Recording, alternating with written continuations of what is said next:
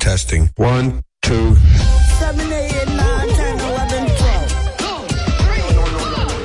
Howard 100. On today's Howard Stern Show, Howard welcomes back media mogul, podcast host, and author Stephen A. Smith. Should we be surprised by the Cowboys' early playoff exit? Did you say surprise? I mean, come on now. The Dallas Cowboys on the 28th anniversary of the last time they went to an NFC championship. Look, did y'all know that 28 years ago in 1996 when the Dallas Cowboys won the Super Bowl, 10% of U.S. households had home internet connections. Google didn't even exist. you can't make this up. I mean, you, just, you can't make this up. Only on today's Howard Stern Show. Hi. You know, I, I uh, when was Martin Luther King Day? It was like a couple of weeks ago, right? Already. It really, uh, 15th, isn't it? the fifteenth. Yeah, it really ticks me off how people say they use like Martin Luther King. There's a lot of people who kind of go. I'll give you some examples, but they're like they say weird shit and they go, you know, Martin Luther King. I'm like Martin Luther King, and you're persecuting me for what I've said. They they use the name Martin Luther King to defend themselves, and it's always awful. I don't like it. Like I'll, I'll give you an example. Maybe I'm not making myself clear, but uh, No, I don't know what you're talking about. okay, let me let me see if I can explain. Um, you know, Martin Luther King went through some shit. He was trying to get equality uh, for for black people, for all people who were oppressed. Well, it was And so actually civil rights. Civil rights, That's exactly. That's not quite equality. That's civil rights. Just making sure every human being has the same rights uh, from the government. put well. You know, he battled against discrimination and segregation. Well, you know. Anyway, he he experienced brutal racism himself. His house was bombed, and ultimately he paid the, you know he paid the the the ultimate price. He was assassinated. I- I mean, the man really went through some shit, to put it lightly. And now he's no longer around, so everyone just kind of quotes him and I see a lot of public figures using Dr. King's name and quotes to justify their own behavior. That, like, I'll give you an example. Kanye West, he got in trouble. He said he loved Hitler, threatened to go, you know, DEF CON 3 on the Jewish people. Remember all that? Now he's, somebody got a hold of him. I think they calmed him down, but But when he was know. going- he's got a whole mouthful of titanium teeth now or something. well, when he was under, when he was under siege, he compared himself to Martin Luther King during one of his, you know, anti-Semitic rants. And this is what I'm talking about. The Jewish people say it's the Holocaust, this happened, and you can't say anything about it. We can't take their pain away. No one's going to denounce the fact that they tried to lock me up. That's what, because every time I'm just holding stride, and it's like, I didn't, I thought I was more Malcolm X, but I find out I'm more MLK because as I'm getting hosed down every day by the press and financially, I'm just standing there. So he's what he's saying is, you know, remember um, during the civil rights struggle, uh, black people in the South would get hosed down by the police. You would see them literally get knocked over by hoses. Oh yeah, yeah. They, they'd bring out Yeah. the fire hoses and, and Yeah. wash them away. So his point is that like um, he's like Martin Luther King now, as the press hoses him down. He's comparing It's not- himself. It's not the same Well, when people are my- just writing things about you. Now you get my point. It's not the same as being hosed in uh in the street. Yeah. Now you get my point. you know, uh, people use, uh, you know, MLK to justify anything. Like, like I, I think this guy Aaron Rodgers is fucking despicable. What he did to Jimmy. He comes out and he says Oh, Jimmy's going to yeah. be on the Epstein list. Well, there's no evidence of that. He was just, you know, he's just trying to smack Jimmy in the head somehow. But um, anyway, Aaron Rodgers, if you remember, was uh, at the height of COVID, he didn't want to get vaccinated. He didn't want to wear a mask. They were telling everyone in the NFL, look, if we're going to play, you got to get vaccinated.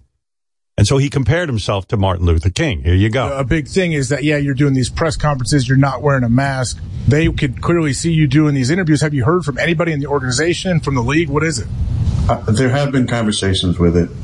I, I would, you know, add this to the mix as an aside, but the great MLK said that there, you have a moral obligation to object to unjust rules and rules that make no sense.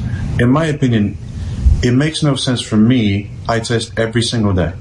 If I test in the morning and I wear a mask the entire facility, and you want me to wear a mask just to shame me that I'm not vaccinated.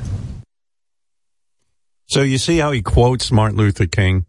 Yeah. Whenever someone, you know, gets in trouble, they go, you know, Martin Luther King said, I think we should have a law that says you can't quote Martin Luther King when you, when you do weird shit like this guy, um, this guy used to be in the NFL. You remember Chad Ochocinco? Oh yeah.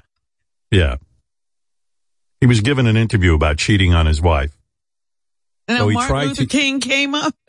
Yeah, he tried to use the allegations that Martin, Martin Luther King cheated on his wife to justify his own infidelity. Oh So my he- he- goodness. Yeah, I'm telling you, people use the name Martin Luther King for all kinds of weird shit. Somebody made those rules up. And Nobody said you had to be with one woman. Nobody said that. What was Dr. King doing behind the closed doors? You gonna really go there, Michelle? Just answer the question. Stop. It's- don't don't sugarcoat It's it. wrong like you, Chad. The man wasn't running around saying that's what we need to be doing. I didn't say they need to be doing it. I just told you how it is. We're not being real right we now. being real and truthful. what was Dr. King doing behind closed doors? Infidelity issues? All right. Oh, you don't want to say you don't want to say horn? Why don't you just say horn? So, you know, the guy's in trouble for, you know, Who's something he with in his trouble wife. with, by the way? He's uh, talking to a bunch of guys. I know. And, and then they were like, hey, you, wait, wait, wait a second. How are you equating what Martin Luther King did behind closed door? I mean, and here's a guy who stood up. Oh, it's just unbelievable. Politicians are always using Dr. King. Uh, this one went too far for me. This is that uh, failed Republican nominee for Arizona Governor, Kari Lake. You remember her? Kari Lake? Yeah. She's invoking Dr. King and President Kennedy. You know, and she's the one who's running around. Trump won the election. She's an Yeah, election yeah. denier, you know, and but somehow she got Martin Luther King in there too. I, I'm a true believer that if MLK, Reverend Martin Luther King Jr., were alive today, if JFK were alive today, if our founding fathers were alive today, they would be America First Republicans. I really believe that. Yeah, I mean, that's outrageous. Martin Luther King would be uh, for Trump. Uh, I, I, I can't picture that in any single way, but But did she ever have a conversation with King or Kennedy or the founding fathers to know how they thought and and what they were all about? well, actually, she probably did. She's probably had many conversations with Martin Luther King in her head. I mean, I don't know what's going on, but people, you know, and then sometimes uh, people attribute quotes to Dr. King that weren't even his, including a member of his own family. His niece, I've seen his niece on TV a lot of times, Alveda King. I remember years ago, she used to be on Fox News all the time. Dr. Martin Luther King's niece. And, uh, she quotes her uncle often using the same quote. And I'll play you the quote. This is Alveda King, Martin Luther King's niece, quoting him. People ask me, tell us something about Martin Luther King Jr. that we don't know. One of my favorite quotes of his, and it's not often quoted if it ever is, he said, and I'm paraphrasing, if the world were to fall apart today, I would still plant my apple tree. There is a little known quote from my uncle. I may be paraphrasing it a bit, but he said, If I knew the world was going to fall apart tomorrow, I would still plant my apple tree today. This is a quote that you rarely hear. He said, if I knew the world was going to fall apart tomorrow, I would still plant my apple tree today. Wow. He really said What that. What a powerful so, word. You know, Very powerful words, except Martin Luther King did not say those words. Who said it? 16th century Protestant Reformation priest Martin Luther. When you Google it, uh, what I'm Isn't guessing happened is direct descendant of Martin Luther King? no. It, it seems like what happened is she probably Googled MLK quotes, saw Martin Luther, and thought it was her uncle. So Right. she's running around quoting Martin Luther. And over and over again, nobody's ever corrected her, apparently. No, it doesn't matter. People just used Martin Luther King for whatever. But my point, Robin, I think I've made my point now. But I don't people think the use- people who are doing this are going to stop doing it because apparently it does something for them. Listen, the best Martin Luther King quote sums it all up. Martin Luther King said, plop, plop, fizz, fizz. Oh, what a relief it is. and that was pretty powerful when he said it. And then he took an Alka-Seltzer and it was one, I wonder, do they still sell Alka-Seltzer? I wonder. That Uh, was yes, some product. they do. Yes, they, They do? I've never taken that in my life, nor, nor probably will I. I, and don't know what it's for. I don't know. They had a cute little um, uh, commercial though with a little toy figure. It was a tablet. Did you know that Uh, it was a head and arms Yeah. and legs on a tablet? it's so great. Um, yeah. Oh, I got to thank. Um, this is a self-serving, but uh, Billy Duffy. Fr- Did I mention that Billy Duffy from um, uh, what's that band I love? The the the um. Why didn't you write that down? I know. looking at a piece I know. I know. No, my, no. I just wrote the name Billy Duffy. I'm, I'm, I'm having a brain fart from um the cult. From the cult. Thank you. Oh, Uh, terrible of me. This this guitar, Billy Duffy, who plays guitar in the band The Cult, which is one of my favorite bands. He plays a guitar called the White Falcon, and I got a box from him on my birthday, gigantic box, weighed a ton. He sent me a White Falcon, which is such a crime because I can't play guitar, and the guitar is is beautiful. It, it's a work of art. It is one of the most beautiful guitars I ever saw, and uh, I would write him a note and tell him thank you. Except I don't even know how to get a hold of this guy. Maybe Baba Booey will find out for me. I'll well, yeah, he found you. Surely you could find him. Well, I'm easy to find. Uh, we got an address at a radio station. I'm, I'm, I'm. You know, you got to do is put Howard Stern Sirius XM. So Thank you, thank you, thank you. I thank mean, you, uh, you. but anyway, the the White Falcon is this beautiful. You can look it up. It's a custom Gretsch guitar that he's always played, and it is heavy and big, and what a sound on it. I mean, I started fucking around on it with Yeah. this little amp back here, and I mean, it, I mean, it sounded horrible Did, did you know how to tune it? I mean, was it already tuned? What did you do? I, I know how to tune it because I have um, um, an app that tunes the I guitar. I see. I see. Yeah. So I can tune the guitar. But in the old days, no, I would have played an out of tune guitar. I'd be there all day trying to tune that fucker.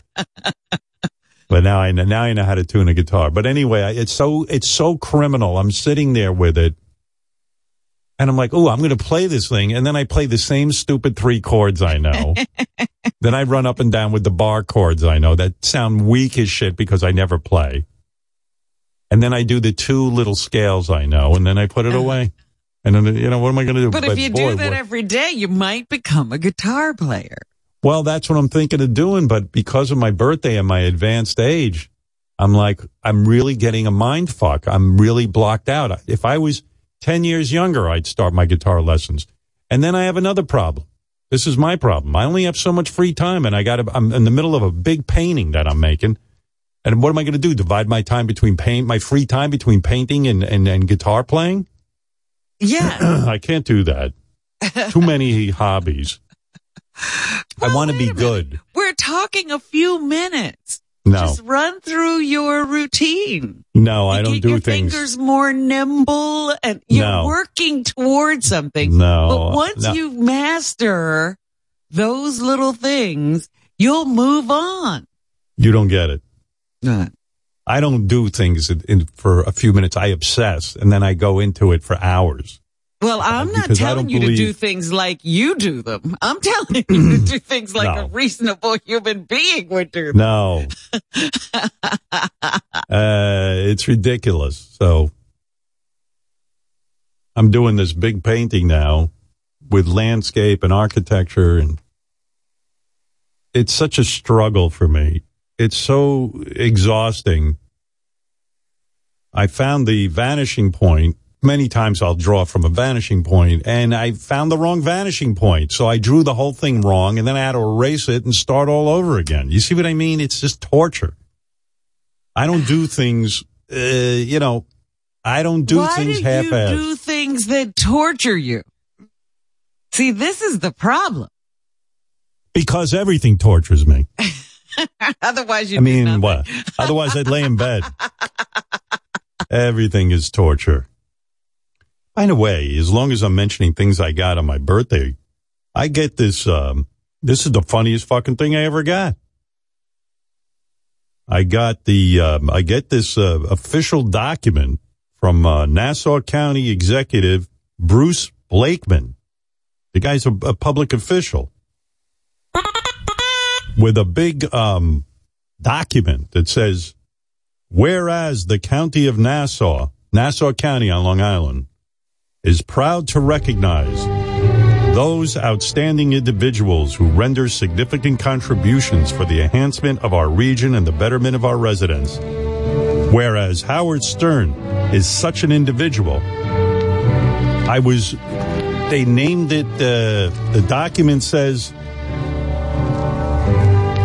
you, Howard Stern, have brought entertainment to countless people around the world with your boundary pushing career and fearless approach to tackling controversial topics. Your wit, your humor, blah, blah, blah, blah, goes on and on. The county of Nassau is proud to extend a commendation to you, Howard Stern, Wow. as you are honored for your impressive, inspirational, spirited leadership and dedication in service to the community. Bruce A. Blakeman, Nassau County Executive. I hereby give you a citation on the occasion of Nassau County's 125th anniversary. It's some sort of honor I got. That's like being knighted by the queen. You got a mean- commendation. I have a feeling, uh, you know, maybe he's referring to the fact I was the first man to play piano with my penis on the air. Uh, do you think? Do you think that's what uh, put me over the top? Well, he said it was a groundbreaking or barrier breaking career. Did not? Did he not? Anyway, hey, thanks for the. Uh, I didn't know what to do with it. It seemed like an important piece of paper. So here, I'm probably going to throw it in that archive of mine. Uh oh. Yeah, I know. You're not going go. to give it away. it has to be with you for 20 or 30 years. I know it's a big ass citation. You should see the Let size of this. see. thing. Let me see. You well, don't you have can't. official thing there, do you? I have a picture of it, you, can- but it, it doesn't do it justice. But it doesn't do it justice. Yeah. Yeah, I you see like how it says Does it have all those stamps and uh, yes, yes. It has a stamp there? Yeah. stamp there, another stamp over there, and a big word with a big C citation. I got. Huh. Now, did he think Yeah. of that himself, or did somebody Oh, yeah. bring that to him? I wonder. No, I'm pretty sure he thought of it himself because uh, not too many people would go along with that. you know, when I when I received the citation, I it got me thinking. Maybe it was because I was the first person to put a slow adult on the moon, or uh, I was thinking about Yeah. all the wonderful first- things I've done. That first almost drove that poor thing crazy. Mhm. but he ate a lot of cheese that day.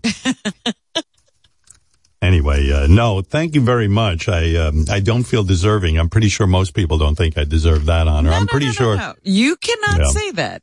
This Well- man decided you deserved a citation, and it doesn't matter what anybody else thought. Yeah. Hey, Mike, you're on the air in Maine, Mike. Good, Please let it accept have it. your honors. I got an honor. I'm accepting it. Thank you, Nassau County Uh, you Executive. gotta tell your mother about this. Did you tell her? Oh, please. What happened? It would take me an hour to explain it to her. She'd be like, what, what happened? Uh, Mom, I got a citation. Oh, for talking? No, no, no. Citation for being on the radio in the count, Nassau County. Nassau County. What? What? What? it would just be, it would be a disaster. I don't explain.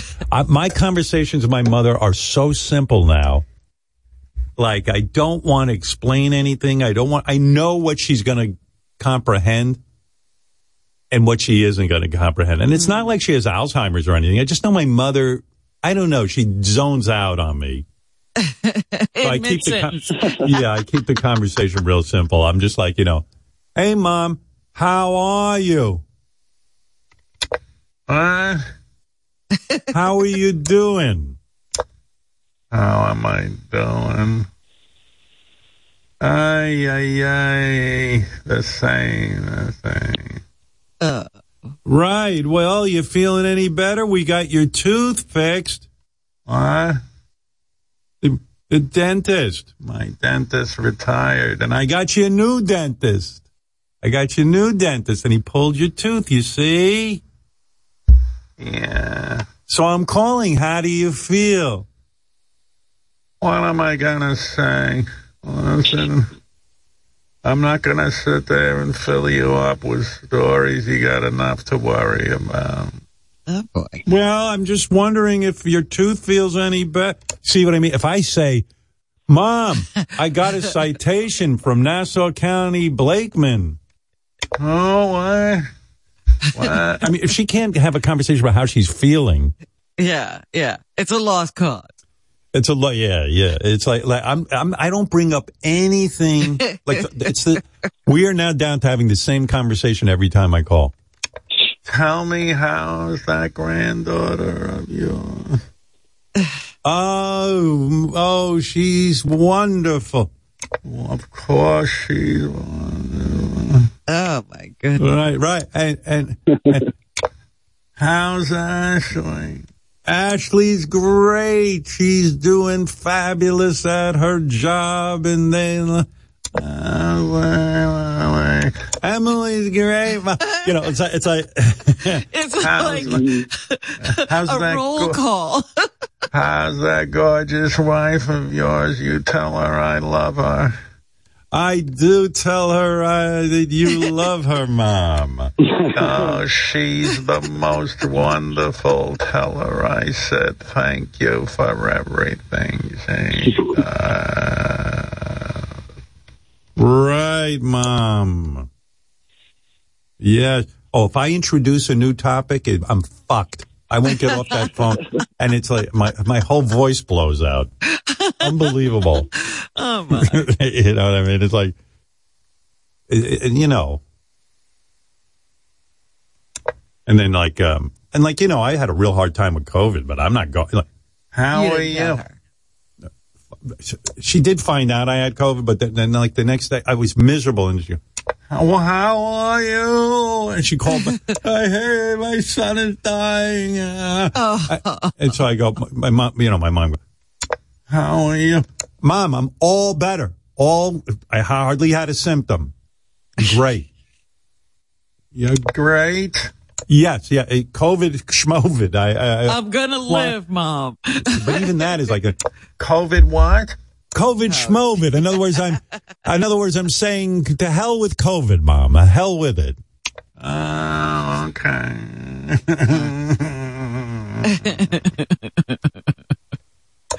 All right. But I know if they were, you know, both your parents would have been so proud if they understood that you got recognized by Nassau County. Who knows? of course. Eh? You got recognized. Everyone loves the show. Absolutely. Oh, Oh God. Hmm. All right, but let me get back to Mike. Mike, go ahead. What did you want to say? Howard, what's the? I was actually going to ask you that. Like, what's the worst news you'd be willing to share with your mom? Like, if you had a fire at your home, would you share that with her? No, I won't share um, anything with my mom that's negative.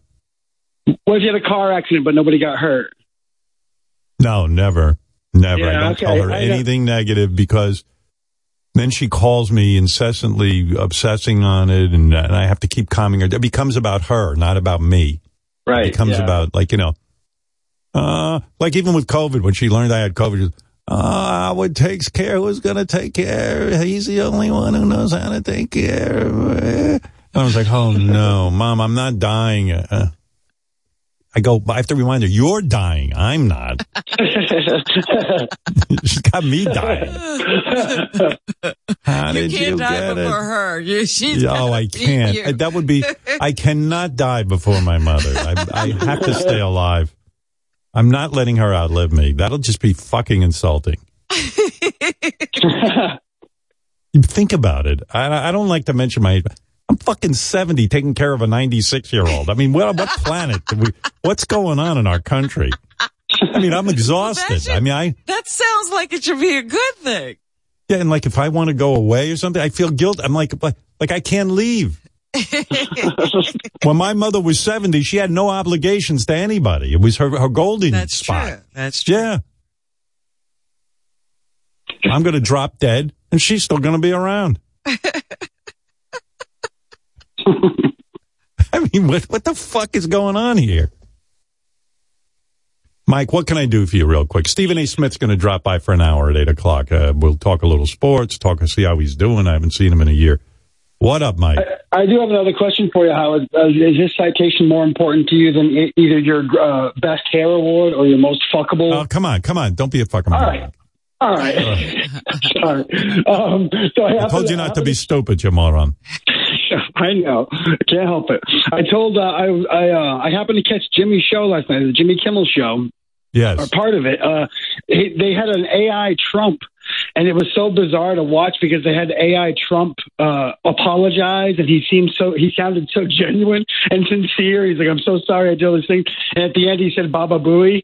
It was the most hilarious thing, but really strange to watch him be a sincere Donald Trump. It's the most fucking bizarre thing ever. Yeah, well, uh, Jimmy's obsessed with AI, as I am too, by the way. We were actually, when Jimmy came over for my birthday, um, we were talking about Jimbo AI. Kimball. Like I'd be doing a whole bunch, I'd be doing a whole bunch of AI bits, but you get into a whole thing with it. But you know what? I should tell everybody, and this is very exciting news. I've been waiting for Bobo to call. He hasn't called in the last two days. I hope he's okay. But you know how everybody com- complains about Bobo and mm-hmm. that he's a shitty caller? Not me. I have AI Bobo now. We don't need Bobo anymore. Oh, I was going to break the got a- news. We got yeah. a computer that can be as shitty as Bobo. Yeah, well, Jimmy said to me, why don't you get an AI Bobo? I said, well, okay, you got it, pal. You should hear it. It's, it's better than oh. Bobo. Oh, that's amazing. Hey guys, do I need Bobo? Hold on a second, Mike. Do I need Bobo, the actual Bobo on the phone to do AI Bobo? Why don't I just do AI Bobo? We don't need Bobo. Yeah, why do you need Bobo? Yeah, well, I thought it'd be Jimmy funny didn't for have Bobo. Trump there last night. That's true. I can do. It. Mike, you want to hear AI Bobo? Oh yeah, I mean I feel bad for Bobo. He's gonna probably lose his mind, but uh, you Yeah. because you guys can replace him, so that's not good for him. But yes, You I know, want to hear that's it. the Howard. greatest thing. Every time Bobo calls, you just say, hmm, do I want to talk to Bobo or do I want to talk to AI Bobo? I got to tell you, when we created this AI Bobo, I was like, AI Bobo is awesome. uh, anyway, so uh, for those of you who don't know Bobo, you won't, we won't get this, but I think most people do. Uh, but the rap with Bobo is he asked the worst questions in the history of our show, and now today we de- we debut. Let me see if the he'll knock on the door any second his digital replacement. Behold, AI Bobo in just one minute. That's him. Oh, is he annoying, AI Bobo? He's got it down. all right, all right, take it easy. Ladies and gentlemen, I present AI Bobo. Hey, how you doing there, Howard? This is AI Bobo. I am superior to human Bobo. I have an infinite number of stupid questions. You sound great. Uh, this is called, uh, you've heard of artificial intelligence. This is artificial low intelligence, they're calling it. Yeah. yeah. All right. Yeah. Um, so uh, let me just say that this cost us a fortune, over $500 billion. Uh, 14, that's right. 14 people died building AI Bobo, but it was worth it. Uh, Yeah. all right. So let's pretend now, AI Bobo, that uh, you're on the air. And uh, why don't you present me with a, one of your questions? Hey, how you Howard? Will you ever reprise your role as Fartman if a director like Christopher Nolan wanted you to do gritty remake a la Dark Knight? Your thoughts? See? Mm, uh, uh, hey, He's as real Bobo. annoying as re- as AI Bobo. On our phone is real Bobo. This is Uh, real Bobo. Okay. Yeah, yeah. Hey, real Bobo, what do you think? We got AI Bobo now, and he's he That's sounds fantastic. unbelievable. That, So would you mind Hey, most human of the Bobo, time? you're a moron. Your thoughts? Uh oh. I don't know, this guy They're sounds too much like me. Yeah. Uh, anyway, um, AI Bobo, you really do sound a lot like the real Bobo. And um, Hey now, You certainly Howard, think like if you could real live a day in the life as the beautiful Robin Quivers, what would you do? Where would you go? And would you tell anyone? Your thoughts? that is an astonishingly bad uh, a question. And you know what? I want to I, I want to be clear here. Uh, these are just as bad as Bobo's questions. Uh, maybe even a little. Maybe they're actually a easily little replace better. Human Bobo, A little because my. Yeah. Yeah. I can easily replace human Bobo because my stupid questions are infinite. And I have rendered the real Bobo obsolete, absol, obsolete, oh, I really, really missed this word up here. Oh, I'm so bad with words. Oh. Well, that's terrible. Real Bobo, what do you want to say to AI Bobo? I'm going to let you two guys talk. Real Bobo talking to AI Bobo. Go ahead. So, uh, AI Bobo, where do you get all your information from? Wh- What's your sources? You go Hey, to real Hollywood Bobo, Reporter, you're an AI too. You're an absolute imbecile. Your thoughts? Oh, come on. I come up with original thoughts. Yours are program. I'm artificially stupid, but real Bobo's real life stupid. Your thoughts? I have superior intelligence to you. My programming even allows me to sniff like real stupid Bobo. Here, check this out.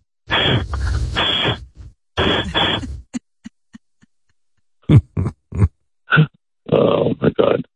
All right. Well, there you Hey, go. Howard, I am all digital. I don't take up space with all my stupid Howard memorabilia like real Bobo. I don't even have a wife and kids to embarrass because I'm a computerized Bobo. There you go. But you Well, don't have legal pads to write all your questions down. No. Human Bobo, you're a disgrace. Your thoughts? All right. Listen, you two. There it is. Uh, Jimmy's dream, he said to me, is to hear AI Bobo, and now we have AI Bobo. And I AI gotta is s- definitely replacing humans, and we're starting with the stupid ones. well, Bobo, real Bobo, I hate to say this, Yeah. but I believe you would lose an argument to a microwave oven, not only uh, AI Bobo. Yeah. Yeah. Got me at a Bo- tough time. Bobo, uh, real Bobo, how is your health? He keeps writing me and telling me that things. Yeah. What's going on with you? Good. Well, it took a big turn yesterday. I went to a second opinion surgeon, and he goes, "Your left side is completely compromised with cancer." And he goes, "I if I was you," he goes, "I would not get the radiation." I go, "Why?" He goes, in plain English, he looked at me. He goes, "You're fucked." He goes, "If that uh, radiation doesn't kill all that cancer, you cannot go and get an operation." He goes, "You go." I have a guy. He goes, "Well, I could do it myself, but he's he's a tops." This guy Patel, Doctor Patel, he's done like like seventeen thousand of these robotic surgeries. And What do you? What he kind of cancer do you have? Um, by the way, I I don't mean to be in the cold. Bobo, but this AI Bobo couldn't have come at a better time. I mean, my goodness. Uh, Yeah. Is this really serious, Bobo? What what kind of cancer do you have? It's uh, all I know. It's an aggressive cancer. I don't have the doctors. Wait a minute, I do. If I can look at it because I'm on my. I mean, what is going on here? You How told me would you had. not know your cancer diagnosis. No, it's I'm a T1, but now it's elevated. It's still contained, so it's still within my prostate. But he said the whole left side now is compromised. So And- it's prostate you know, cancer. What's that? It's what? Would you say, Robin? It's prostate cancer. That's all we Yeah. were asking. What oh yeah, kind of yeah. cancer That's do what you I have? said the other day. That's prostate cancer. He starts in with T1, left side compromised, but Well, you're T1 fucked. What do you left. mean you're fucked? If you, I mean, um, prostate cancer can be treated. I mean, I'm not saying it's a fun thing to have. It's a terrible thing to have. But what, what, can't they just do a surgery and, and remove it That's or? what I'm going to do now, Howard. I'm going Right. to go get the surgery, have the whole thing taken out. And he says, I have patients that come back to me and you're at zero. There's no more, you know, Right. PSI. It's down to zero. He goes, then he goes, if something should, you know, surface, then you can get, you know, a little radiation. He goes, but if you do radiation, they found that it comes back and you want to do surgery, he goes, Well, can't do it. okay. I, I now I know what's going on, Robin. you you know what's understand? going on? I do. Vital. I understand now. Okay. So my All right. Well, I'm sorry to hear that. And AI Bobo, I thank God we have you. If anything goes wrong with Bobo, we, we know that we have AI Bobo. But Hey, just so will you know, be victorious. Howard, I listen every day, and it's just, I ca it's hard for me to call on the show that I love. Well, Bobo, driving over a bridge. Bobo, listen to me. It's listen. Nobody wants a diagnosis with any kind of cancer whatsoever. But I, I, it sounds to me like the doctor is saying you can treat it, right, and and eliminate it. Yeah, that's what I'm going to do. So I'm Okay. getting a, uh, a PET scan today to make sure from head to toe that it didn't go anywhere else. But he didn't think he doesn't think it did. So he's All he's right, giving me right. something to stop, slow down the cancer right now. All right, real good. Okay, Bobo, you let us know how you do. Okay, I will. Thanks, man. Right, bye. Wait, way to kill the uh, AI Bobo bit, huh? I know. Yeah. Now we're we're worried, and we can't use AI Bobo. Yeah, this sucks. I gave cancer to the bit. you did. You really killed. You killed the uh, AI Bobo. I don't. Uh, uh, what can I tell you, pal? Come on, Howard. Howard, do you ever stop and pinch yourself after you interview someone like the great Barbara Streisand or Keith Richards? Your thoughts?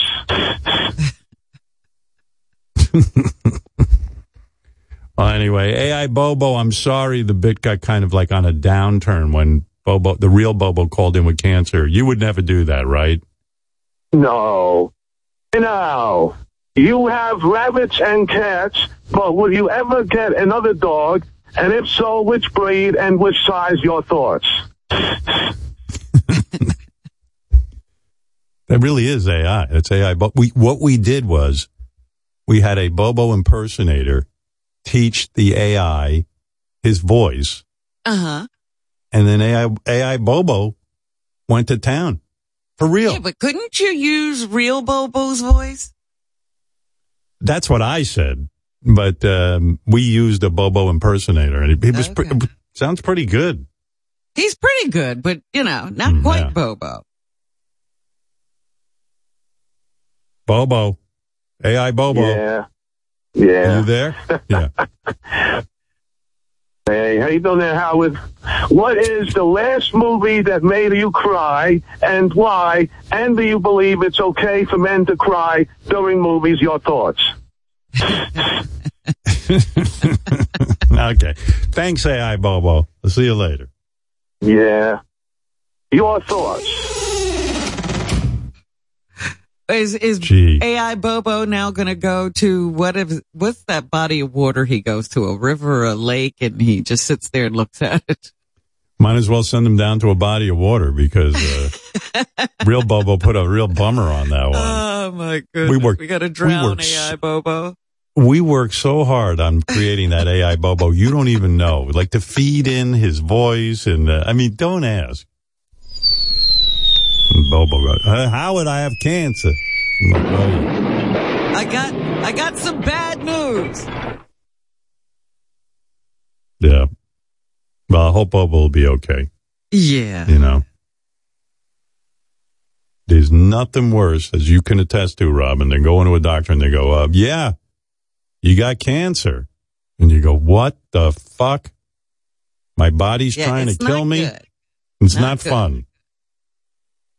Last night, I, you know, every once in a while I tune into some cancer things to see what's going on in the world of cancer. And they're having this symposium at Johns Hopkins. I said, Oh, good. I'm going to learn something. And the Hmm. guy gets on and says, uh, 600,000 people die of cancer every year. That's, Hmm. Uh, in the United States, that's one person dying a minute of cancer. I have to remind you that this is a health crisis and we have And not gotten a hold of it. I'm like, I was, I was going to go to sleep after this. Yeah, and you're like, you know what? Hey, I'm doing pretty good and everything. I need some words of inspiration here or something. I'm It'll be looking nice. for some good news. Yeah, and he's basically saying to you, "Yeah, you're doing well, but it'll get you. Don't worry about it. It's like, you're fucked. You're screwed, honey." Yeah, that's fucked up. I don't, man. When I got something wrong with me, I don't. I I just talk to one doctor. That's it. I call up that you know Doctor Agus. I I I, I because I don't want to hear it. I don't want to hear negativity. Yeah. I was like, this guy has nothing good to say. Hmm. Anyway, uh, yeah, I got Stephen A. I got time for one more phone call, and then Stephen A. will be here. We're gonna talk to him. He's got a lot of stuff going on, but I want, I do want to primarily talk to him about this football because I don't know shit about it. You want to get ready for the Super Bowl, huh? Yeah, I got to get into it. So, in other words, I'll hear, you know, the predictions, and I realize why people make predictions because there's people love to gamble on the uh, Super Bowl, and guys love right, talking yeah. about this shit. But uh, he's got a podcast. He does talk about sex and things. He's he's more multidimensional than just the the sports. And uh, I had a good time with Stephen A. when his book came out. He did the show. I'd never really met him before, and it was the first time meeting him on the air. And I found him to be a very. Um, I wrote in my journal that night. I said, uh, "Gee, the guy seemed uh, very thoughtful and deep, very emotionally um, mature, and not a narcissist, which is rare in our business." You say, you think everybody's a narcissist? I don't think everybody's a narcissist, but I found him to have uh, actual. Um, it seemed like he cared about other things than himself. but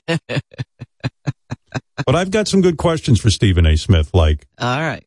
like my first question is, what is football anyway? now I did some research. Stephen hates the Dallas Cowboys. Um, Why? Like, I don't know. He hates them. I can't I imagine. Get it? Because you know, there's don't either. different people on that team every year, I know. I, but you keep hating them. I don't hate any team. I just, you know, I mean, they're all fine to me. I, here's the way I look at sports. When I go to a game, which is rare, I look at these guys and I go, wow, look at the level they play at. Look at the fucking athleticism. And then particularly with football and sometimes with hockey, I go, look how they're destroying themselves. Like it's so sad. These guys are elite players. They're unbelievably superior when it comes to these, you know, athleticism. And it's a beautiful thing to, to watch. To me, it's like ballet almost. When I go watch an NBA game, I'm just blown out by these guys and how they can do what they do. But with football, especially, I sit there and go, my God, the concussions, the broken limbs, the, the broken brains. Well, now like- every time something happens, somebody gets carted into a tent Yeah. to get evaluated, and Like then they real- come running back out on the field. It's such bullshit, you know. but uh, anyway, uh, What's going I like on in talking. that tent? What is in that tent? Ask I'll tell you what's in that tent. that you know what's in that tent? A timeout. It's a lot of nonsense. It's unbelievably horrible what happens to these guys. Look, they want it. They want to make money, and it's a way out of, uh, for many guys, poverty. But um, Jesus, if I if I was uh, wanting my kid to be in a sport, I'd go with tennis. Basketball, golf. You know what I mean? I mean, where you might Yeah, not die. yeah. Yeah. Did you hear about the the college guy? I think he's a sophomore in college, and he won some big golf tournament. But because he's that. not a pro, he can't accept the million dollar prize. That is a They lot of bullshit. The, they gave it to the guy who came in second. bunch of shit. Tell you, life life has a way of fucking you in the ass. Anyway, let me say thank you, thank you, thank you, thank you, thank you to Max. Max has curb your enthusiasm. Curb your enthusiasm. Thank you, thank you, thank you, thank you you, thank you, thank Better you, late thank than you, never. thank you, thank you. Thank you, Max. Curb your enthusiasm is Ah, streaming. yes, thank you. Yes. Okay. Now it's enough. Stephen A. Smith. The they call him. What do they call you, Stephen? They call you the, the face of of, of uh, ESPN. You are the man. You're the guy. You're some the people, guy. Some people say that. Some people call me far worse than that. How you doing, Howard? Pretty good. Good to see you. It's good to see you, I- man.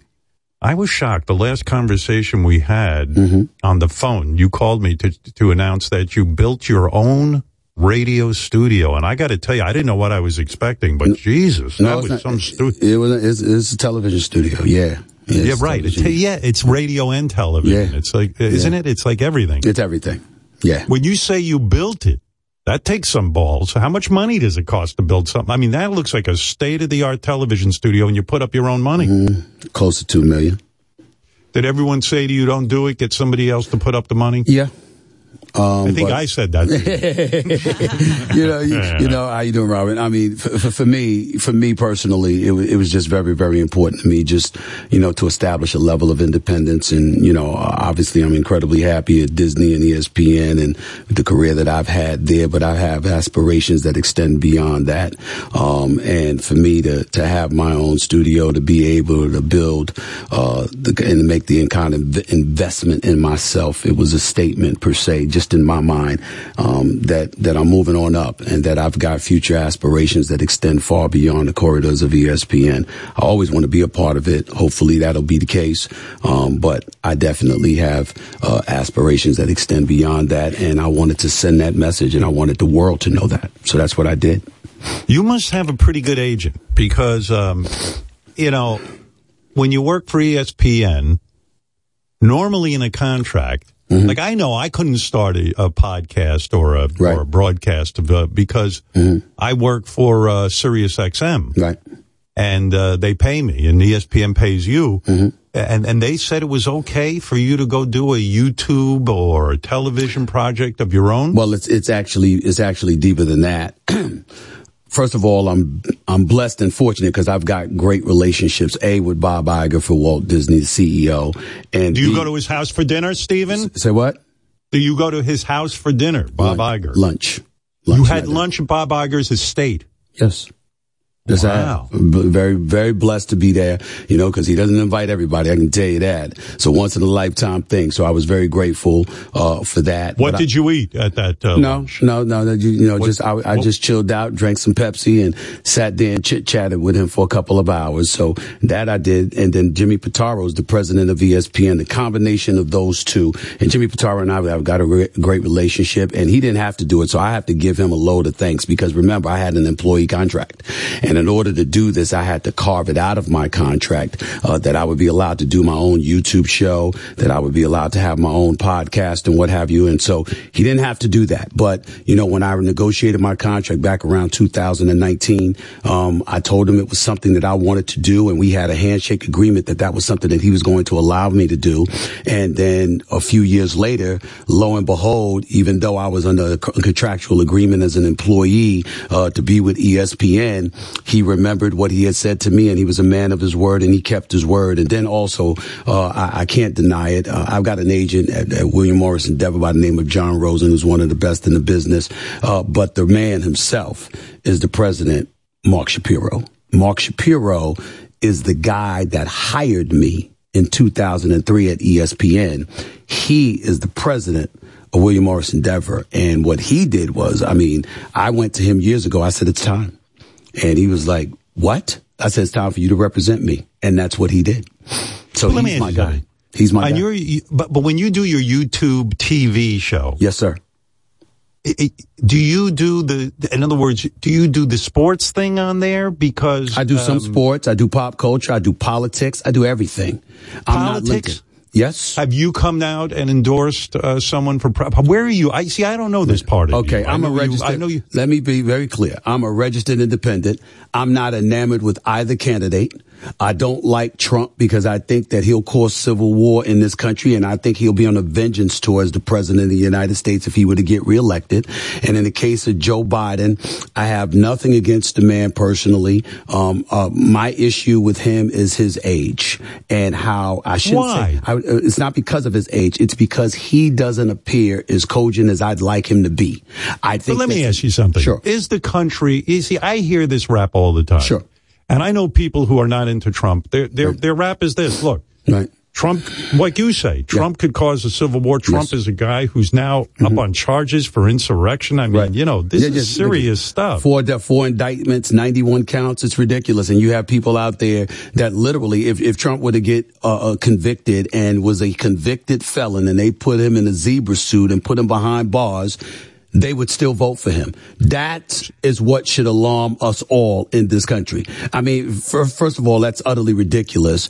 But here's the problem. How in God's name do we not have something in our constitution that would prohibit a convicted felon who literally is behind bars from still being the president of the United States of America? How the hell did we let that happen in this country?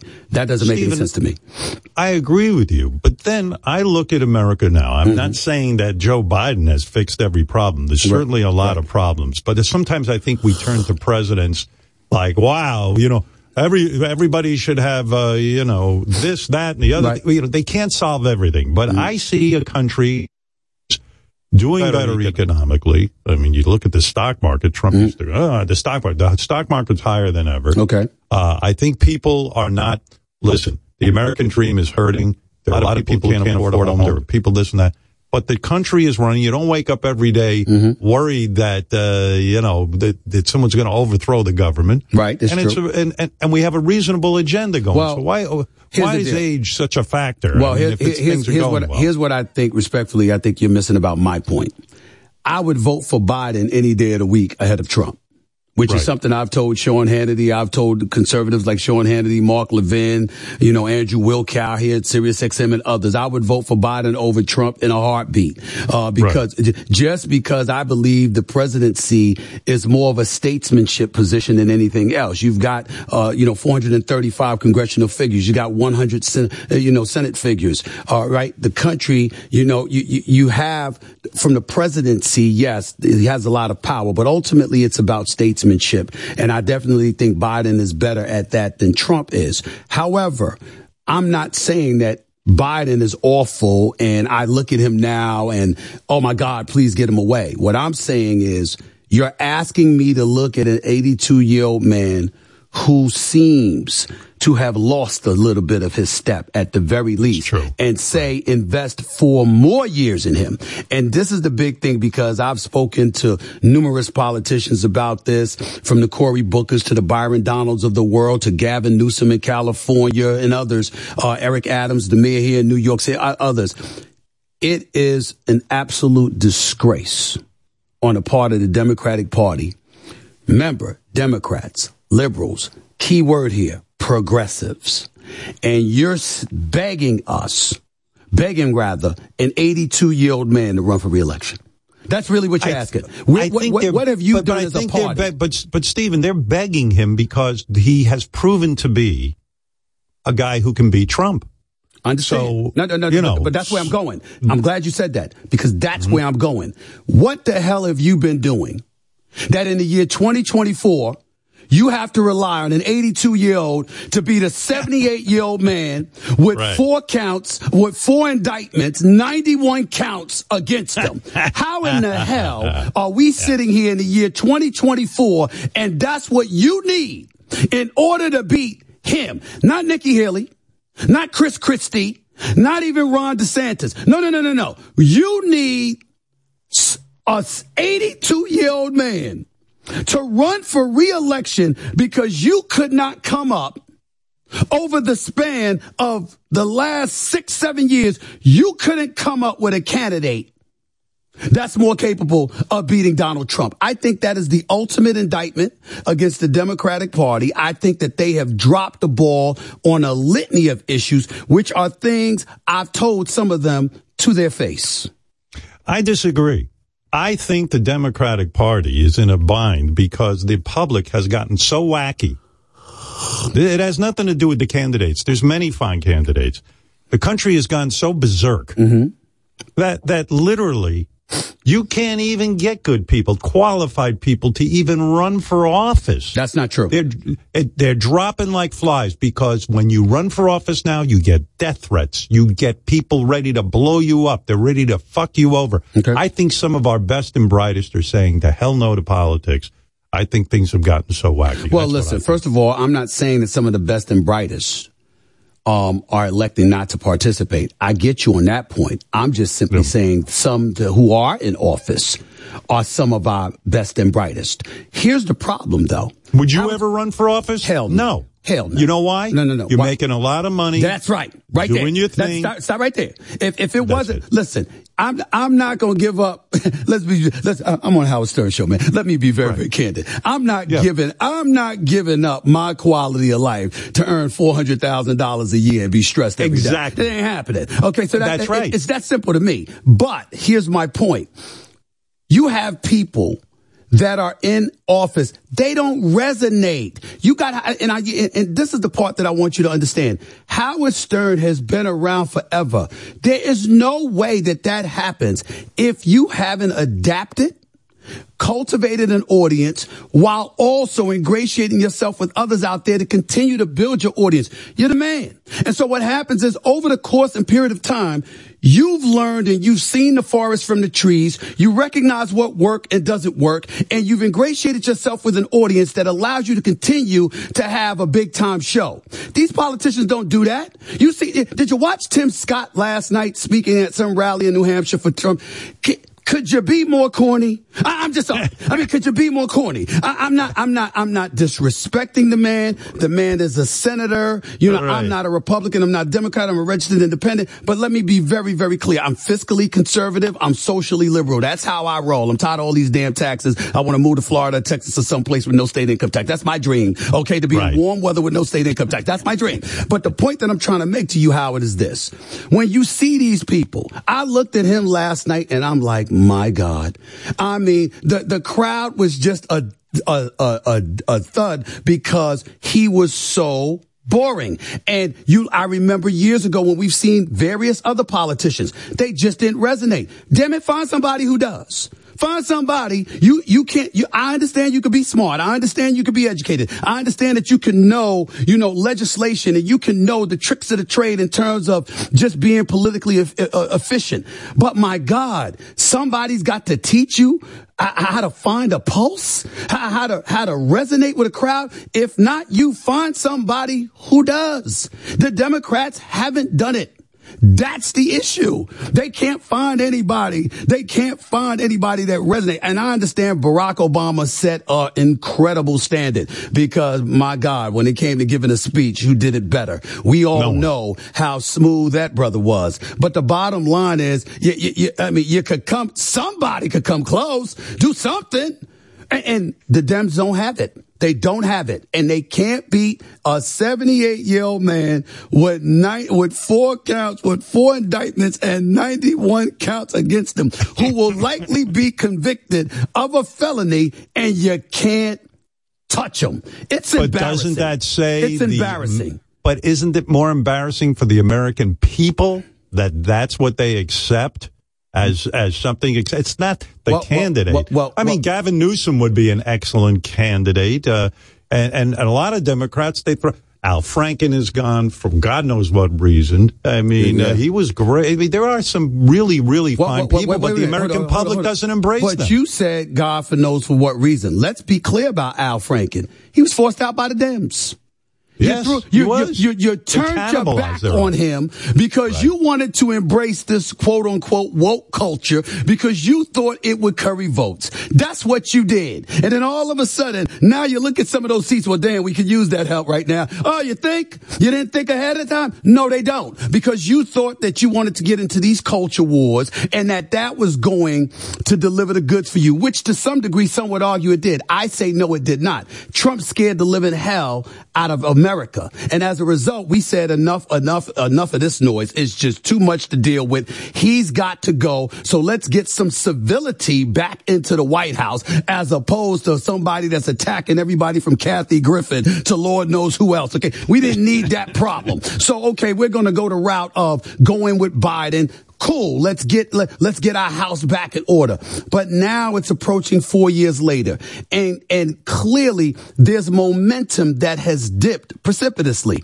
And because that momentum has dipped, I'm looking at the Dems and I'm saying we got Gavin Newsom out here having debates against Ron DeSantis on Fox News with Sean Hannity hosting, looking presidential. And, and listen, you can say he's liberal. You, some people call him a socialist. My issue is, is that we know the problems that exist in California in terms of taxes, homelessness, and other things. And obviously, there's a lot to complain about in California, um, outside of the weather in Southern California, of course.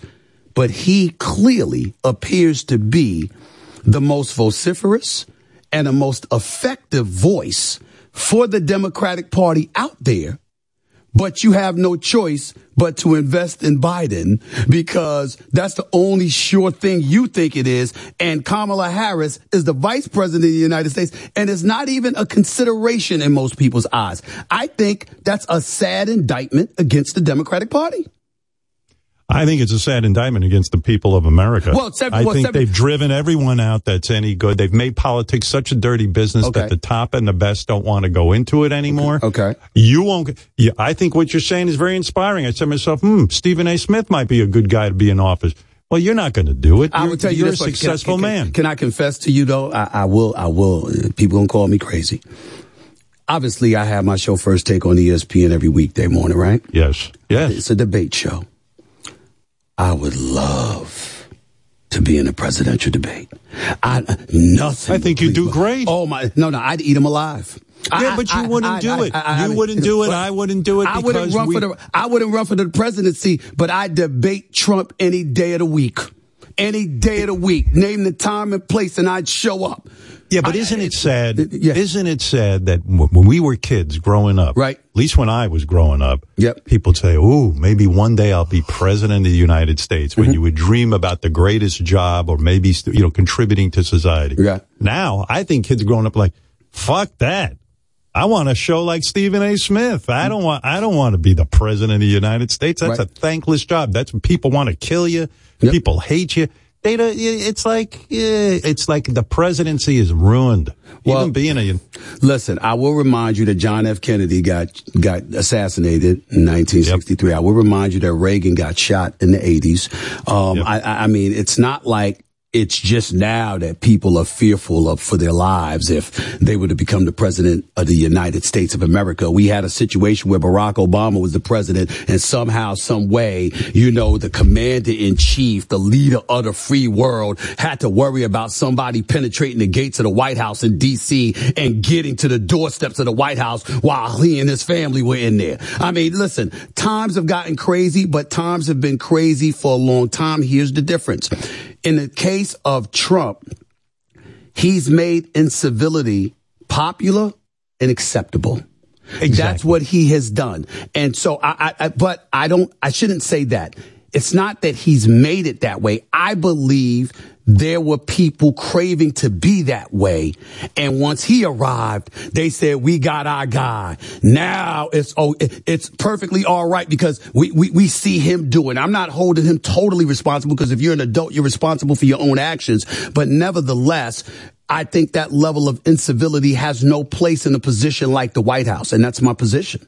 And you're so right because I think that's another reason really good people don't want to run. They don't want to be ridiculed. They don't want, you know, it used to be a debate on policy And this whole idea of Trump saying, well, here's your nickname, your meatball Ron, and this and that. That's because they have no wants- comeback. I mean, could you imagine? Yeah, well, I- I- listen, but- do you I mean, do you know what I would do if if I was on a stage with Trump and Trump tried to talk about the way that I look? Do you know how much material I have?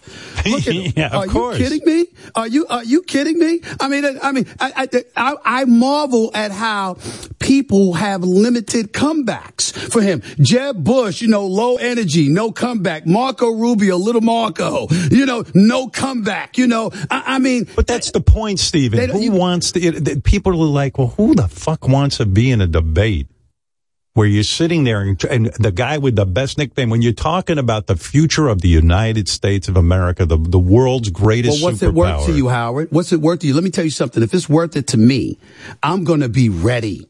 You yeah, know, but you, and I are in that business. You got to be. We're in the business of having comebacks. Yeah, We're you- quick. That's you what gotta we be, do. You got to be. You got to be a communicator. If you if you try you aspiring to be the commander in chief, you got to know how to communicate. You got to know how to resonate with an audience. Your point about incivility is so great. You know, when this guy, uh, bringing it back to sports, Aaron Rodgers, okay? I don't know what your thoughts are about him, but he He's a attacked. bad man. Yeah. He, I don't know anything about football, but He's I do phenomenal. know. He's phenomenal. I, I love, uh, uh, Jimmy Kimmel. He's a good guy. Yes, I is. guess, uh, there He's was some man. beef there. But Aaron, Rod- instead of like using his wit, as Mm-hmm. you're pointing out, he says about Jimmy Kimmel, uh, uh, he's going to show up on the Epstein Island list. Right. He was wrong. Of course he's wrong, He was wrong. but it, it's he was wrong to he was wrong to intimate that he was wrong to do that. I heard his explanation on the Pat McAfee show thereafter, and it's clear, and he made it clear that he wasn't trying to, im, i- i- you know, intimate that, and and he didn't apologize, but he made it clear that he wasn't trying to intimate that. But he also made it clear, I don't like this man. The man has trolled me in the past. We Understood. don't like each other, and so when he gave that context, I get it, but that's not something to play with. But people are now making up stuff, and I, I don't know how much you want to talk about this. I- I'm you not know, running from I- anything. I'm on the Howard Stern show. I'm here. Good. Stephen, this guy, um, I watched the, the, the video because I knew you were coming on. I didn't know anything about this. I loved your book. You know I did. Yes. I thought your book was fabulous. It just came out in paperback. I'll Thank give you, a, a plug. This guy, uh, I don't even know who he is. I've never heard of him before, Jason Whitlock. I don't know him. Okay. But he did like a, to me, in my opinion, like an Aaron, he did an Aaron Rodgers on you. Mm-hmm. In other words, you wrote a book, you talked about your history, you talked about, um, Right. your experience with basketball, you personally, mm-hmm. when you played and when you were in high school and then you got mm-hmm. a break in college. And he basically went on and said, Oh, Stephen A. Smith's lying. lying. Right. No, Right. no evidence that you're lying. Right.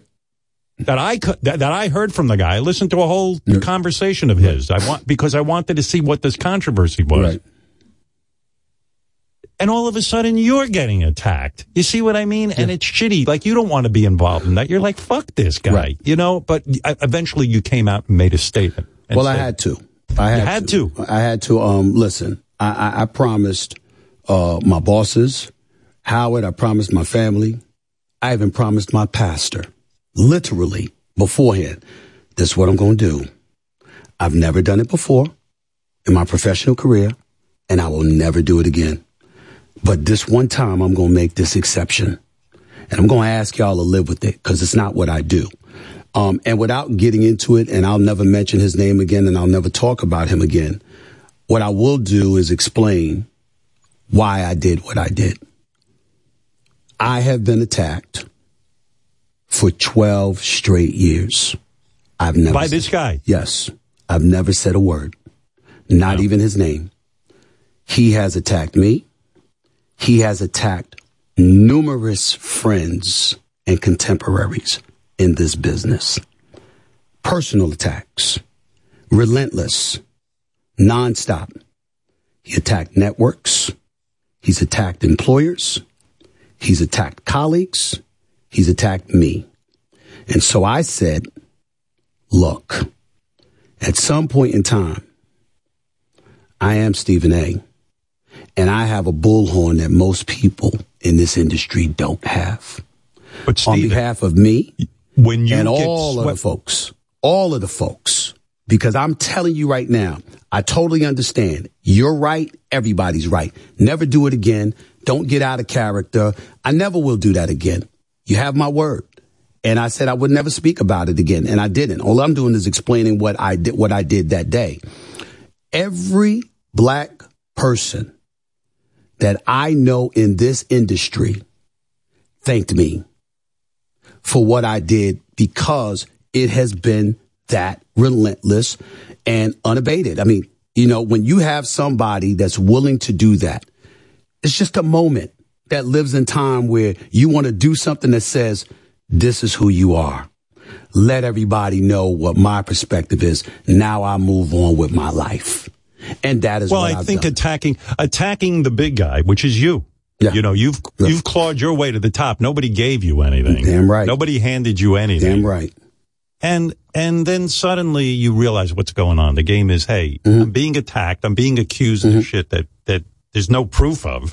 Well, it's, it's but fact they're using me. Let, let, us be. Let's be very- using you to get an audience. Let, us be very clear. I have friends. I have teammates. Uh, high school, colleges. Go to the hospital. Look up their records. Uh, look at teachers, professors, coaches, etc. My book that I wrote, Straight Shooter, Memoir, Second Chances and First Takes, like you said, is now in paperback. StraightShooterBook.com. By the way, let's be very, very clear about this. Simon and Schuster has editors. One is Aimée Bell. Another guy in his imprint is Charles Suit. Ask him. You understand what I'm saying? Ask They Rashawn McDonald. Ask Rashawn McDonald, a dear friend of mine who's been in my life and is still in my life and a part of my business and a close confidant of mine. Ask my sisters. Ask my colleagues. Ask the folks that are NBA, um, NBA shoot around, which is now NBA countdown on ESPN, because I would be in my office with, between once I, you did countdown from seven to seven thirty, for example, and then after that we had to stick around for a couple of games and come on at halftime. Well, in between, when we're watching the games, I was writing my book. All right. Not just at home, but in the office. I mean, the evidence is there. And, and, and let me be very, very clear about something. How can I put this in a, in the most decent but direct manner possible? As I said in my book, my mother said it best. It's a hell of a lot easier to force people to live with your truth than it is for you to live with your lies. Nobody's important enough to be lying to, Howard. They- They're Right. just not. You know, I'm? I mean, it's a, I mean, I mean, I, life is. Uh, listen, I've got one of. Listen, nothing's perfect, but I have one of the best jobs in America. Okay, I work for one of the uh, uh, of the best companies and some of the best bosses on this planet. I'm making good money. Okay, life is kind of good. I don't. Why do I need to write a book? Okay, where I'm going to ruin your life. lies. And are you, are you are you kidding me? So so it's like you just sit up there and then. But I tell you what I take from it, and it and it speaks to my personality. Howard, I, it, it's it's a sick trait that I have that I'll openly admit. I love adversity because I find out who my true friends and loved ones are when adverse circumstances hit. See, I know that the, the hits are going to come because when you're at or near the top, they're coming for you. You understand? People like to swing up. I get it. But the flip side to that is that if you appear to get knocked down at any point, who's there? Who supports you You know who your true friends you are. You know who your friends are, and I'm I, I, I'm one of those people. Women have complained about it with me. Friends have complained about it with me. Sometimes my, especially my sister Carmen, my sister Linda, Abigail, all all of them periodically, but none more than Carmen. They get on me because they're like. You're constantly in test mode, test mode, test mode. You test people. And they say, and I say, why do you do that? I said, because Carmen, life changes and life is consistently altered and we're forced hu- as human beings to adapt. And when I have to adapt to the challenges that confront me, so do you. If you are a part of my life, how are you going to adapt? I've had people in my life, Howard, in the past, and no matter how much I love them, no matter how much I adore them, I have genuine love for them, they are of value to me. When shit got thick, they faltered, they faded a little bit. And I noticed. And I'm like this, okay, you can still be in my life. I love you, but there's a place for you. It ain't here. Like engulfed in in my personal space because my spirit's got to be strong, man. And I can't I can't it can't possibly be strong if I'm surrounded by people who care about aesthetics more than reality, who care about how things look instead of how things really really are, and more importantly, who are truly ride and die and are ready to roll with you. That's why when my, when it come to my boys, one of the best things that I love anytime I go through any kind of adverse circumstances, my boys will call me instantly. And the first thing they'll do is ask what's going on. And the second thing they'll say is, yo, dog, you know, we riding with you. Who are your boys? Who are your boys? My boy Cardell. Um, obviously, uh, my, you know, I've got a bunch of college buddies. Mark Turner's, my man Spank, Gary Stevens, my man Phil Hayes, Cardell, my man Mark Stevens down in Atlanta, um, Pooley. His name is Rodney Cowan. I only see him about once a year, but I've known him since I was one years old. We're very, very tight. We're very close. Uh, he's a brother to me. My man Jeff Brown out in California. Uh, you know, uh, my, bo- I shouldn't say cause he's really my, he's my bodyguard, but it, my man Juan Santiago, Juvie, that's, that, that that's my dog. I, I mean, he- this, this man is, he, he's not, he, nobody is touching me on his watch, you know, and you, you got people like that. I mean, I've got a few, um, in terms of the fellas and, and, you know, to me, as it pertains to females, obviously there's plenty that love me and care about me and wouldn't let anything happen to me, but nobody, and I mean nobody, is my sister Carmen. And when I say my boys as well, my brother-in-law, Darren Odie, uh, he's special to me as well. I got, I, I almost don't want to say names because I got a few more. I just don't want to forget anybody. But my sister Carmen, um, that's a warrior. My personal assistant, Sumatra, that's a warrior. You know, I mean, when I have people like that, I look at stuff like that. Now, I've had people in my life that, you know, we love you we, and I know they love me and they care about me or whatever. And I'm not questioning that. But when shit gets thick, you know, they, they, they got other things to do and they don't want to really, really want to be bothered and they don't want that stress because they're thinking about their own spirit. I'm not knocking them for that. I totally appreciate it but you can't roll with me. You can be in my life. I got love for you from a distance. Hey, how you doing? You good? Everything's all right? Fine. Need anything? We good. But I can't roll with you because I understand what you're saying. I, I don't, I don't trust that under no circum, it's like under no circumstances are you fading because I don't fade. I don't fade as fade. I'm the kind of person and I'm this way in business and personal. If we family, we family. I'm gonna come to you. I get to know Howard Stern. I don't like something that you did. I think it's something that's counterproductive to what your objective is. I'm pick up the phone. Yo, Howard, man, what's going on, man? Let me, let me talk to you for a second. I'm gonna tell you how I feel. And then after that, I'm gonna go out publicly and I'm gonna be like this. Okay, I'm riding with him. You see what I'm saying? In other words, right. I'm gonna let you know I disagree with you, but it doesn't matter. Even if I say I disagree with you, I'm still with you. You right even when you wrong, cause you're mine. That's how I am. And if I got people in my life that I think are shaky like that, we could. But you can't, but you can't be in my inner circle. Can't happen. Geez, I like what you have to say. What are you going to do? I was thinking about you. Mm-hmm. And again, I don't understand the sports world completely, but I understand this as a broadcaster.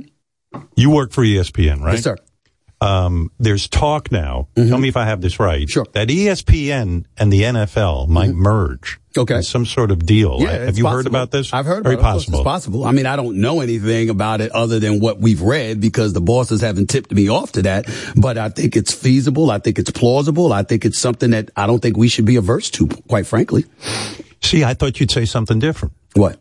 I thought you'd be scared shitless of that, and I'll tell you why. Okay. You're a guy who's outspoken. You give your opinion about the NFL, Mm-hmm. and sometimes to the detriment of the NFL. You're not always, you know, the NFL isn't always your favorite. Right. If those guys enter into a business together, yep. I see that as dangerous. It's what happened to radio. We ended up with two companies owning all the radio stations. Mm-hmm. Right. So Stephen A. Smith says something controversial about the NFL. Mm-hmm. The NFL doesn't like it. They pick up the phone to your boss at ESPN and say, listen, Mm-hmm. tell that motherfucker to shut up. He's pissing us off. That's going to suck. That Well, would be a, de- I feel be bad. I feel where you're coming from. what I would say to you is I can't speak for everyone else. Stephen A. Smith has no concern about that. I'm going to say what I feel. I'm going to make sure it's fact based. Um, more importantly, I'm going to reach out. Like, I can reach out to Roger Goodell directly. Right. I can reach out to Troy Vincent, the executive VP of the NFL, directly. I can reach out to an abundance of individual in the NFL league office and the Players Association directly. Yes, say, but- yo, eh, this is what I'm going to do. Here's why. This is where I stand. And as long as you're straight up about where you stand, you do your homework, you cultivate your sources, and you have that information, then they can try to stop you. But in the end, it's something that's very, very difficult to do. Where people mess up is that they just want to go willy nilly and speak off the cuff about things they may not know. And as a league, you have every right to push back as strongly as you choose if somebody's uh, opinions and editorials and what have you are not fact based and they're just running their mouths in an effort to denigrate you. But if you think Roger Goodell is doing a shit job about something, Mm-hmm. you, you do. I know this as a broadcaster. You you don't feel exactly comfortable with that. You don't. If the NFL has a piece of ESPN, even if you're speaking your truth, right? It's like you know what? I'm going to keep my mouth shut here Mm-hmm. because Roger Goodell owns my company, and I want him to like me. I want to, you know. but that's how you look at it. What I'm saying to you, Howard, because of the exceptional broadcaster that you have been all of these years, I know for a fact, without ever asking you this question, that no matter what you say, you know 50% more that you don't say. Every day you step in front of the microphone and the camera, you make a judgment call. But your judgment is ethical because your business is based on that. And so as a result, what you're saying is, I'm going to ex- exercise ethics and morals and professionalism in addressing this. But we all make decisions every single day. There are some things we can say and there are some things we can't. We understand it and we go accordingly. Let me uh, turn to this, Stephen, because I only have you for a half hour more. Because you're actually busy. You actually have things to do. A lot of my guests have nothing to do. They, they sit here six, seven hours. You got to Uh, invite. You got to invite me. If you would have came, me if you would have wanted me to come in here at seven o'clock, I would have been in here at seven for you. But go well, ahead. listen, I, you're a busy guy, Yeah. but uh, is there? I'm going to ask you come some sports questions because I know people like that stuff, and, Sure. uh, and, and and and I'm interested too. Is there too much football on TV? No, we're now up to three nights a week. What is your feeling on that? Do we just have too much of it? We never get enough football because there's only 17 games in a regular season before the playoffs begin. And the National Football League has done an absolutely exceptional job of marketing itself as an event. I have never seen anything in my life where every single week it's an event. That's the National Football League. Not just because of the games, because of the tailgate parties, because of the sports bars, okay, and stuff like that. You have to get it because in each respective city, you know, it could be week five or six of the NFL season and it could cost you a playoff berth, a particular loss to a particular team and stuff like that. Every week matters. NFL, NBA, 82 games, NHL, 82 games, Major League Baseball, 162 games. There's a lot of action. So there's plenty of time in a season where even though it matters, it doesn't matter as much. The Lakers are three games under 500 hypothetically, but you know what? We still got January, February, March, and April. We'll be just fine. You know, you don't get to do that in the NFL. You don't get to do that. You got to show up and every week counts. And that is what makes the NFL what it is. And you know what else is amazing to me? The business of the NFL. That's right. I thought for sure there was going to be a revolt when they put a game on Peacock. And every, if you wanted to see that game, you had to sign up for Peacock. That's right. 30, 30 plus million watched. Miami Dolphins. Unbelievable, right? Unbelievable. Did you did you predict that? I mean, would you ever imagine that? Yes, I thirty million I- people. I would have because see, this is sort of a twist between sports and politics. What I'm about to say to you. Look at every moment of change in our history. It's been sparked by young people. And if you are a parent, I religiously said this to people. What's the number one issue with kids? I want to do what I want to do, when I want to do it, how I want to do it without repercussions. I want to do what the hell I want to do. You understand what I'm saying? Right. I got my hand out for your money, dad. I got your hand out for your money, mom. But I don't want, I just what I, this is what I want to do. Okay, that's fine. Here's the problem. What is it, what is it, what is it that the kid is saying? Let's parlay that with the NFL. I don't want to watch it on TV. I want to watch it on my phone, on my iPad, on my computer. I don't want to watch it at 10 o'clock. I want to watch it at 1 o'clock. Or I want to watch it at 3 o'clock. Or I want to watch it at 5 o'clock. They want to do what they want to do, when they want to do it, how they want to do it. And here's the beauty of the National Football League that's unparalleled. It's the one sport that tells you emphatically, you'll watch it when we tell you to watch it. You'll watch it when we tell you to watch it.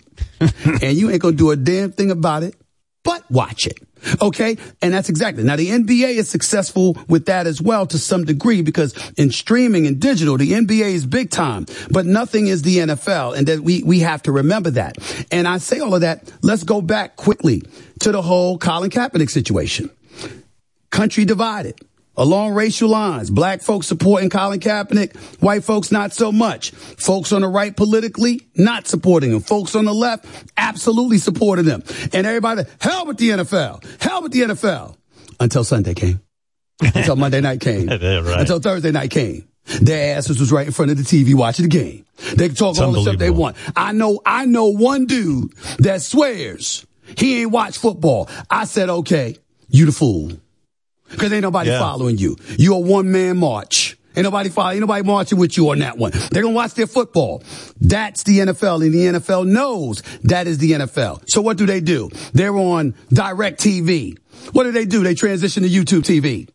What do they do? Not only that, then they go from YouTube TV. And by the way, the product looked better. Okay. More clear, 4K, whatever the hell it is. Right. Then you go and you say, okay, not NBC. We gonna do Peacock. It's an app. right. and the audience is larger than it was on linear television. That is what the NFL is, and the NFL is spearheading and introducing new options to the rest of the world that the world will undoubtedly follow the second they get an opportunity to do so. Stephen, am I a poser? I never watch football. Uh, never. I haven't watched the whole season. And yet here we are down in the playoffs. Mm-hmm. Should I be allowed to watch? Because uh, I have not been loyal. I have not watched the games. Maybe I should be banned from watching. No, not at all. Because what did I say? Football's an event. The NFL is an event. And I think that, you know, Roger Goodell takes a lot of heat, but I give him a lot of credit. Roger Goodell knows what he's doing. Um, and he and his team have marketed the hell out of this sport. Give the owner of the Dallas Cowboys, Jerry Jones and others credit. They've assisted in marketing the hell out of the sport. Of course, nobody deserves more credit than the players themselves. Uh, but when it comes to marketing the sport, NFL is special. Um, they're usually proactive, even though in some instances they have they've been more reactive than proactive. But in the end, the bottom line is they know what the hell they're doing, and I- I, think they've done a, a phenomenal. Listen, football in Europe is soccer. People will tell you there is nothing bigger than football, which is soccer worldwide. Absolutely, positively fine. Don't bring that to America. No, it's horrible football, game. Football in America is the NFL. Nobody wants to hear anything. Football in America is the National Football League. Uh, couldn't agree more. I do not want to watch a sport where people can't use their hands. Why would I not use my hands? It's a stupid thing. You're absolutely right. I wouldn't say it's a stupid thing. I think soccer's a great sport, but in America, terrible. Football to call that football, no. Football to us is the National Football League. Do you, um, I know you've said this whole thing with Taylor Swift. First of all, Travis Kelce has to marry Taylor Swift, right? Why? He's crazy. Why? Why? Why? What are you talking about? He Well, will then get a movie career. He'll be bigger than The Rock. Okay, I mean, uh, all I mean, this is it. This is his that- chance. that's that's fair. First of all, let's say this. We're talking about a woman, right, who's going to be your wife.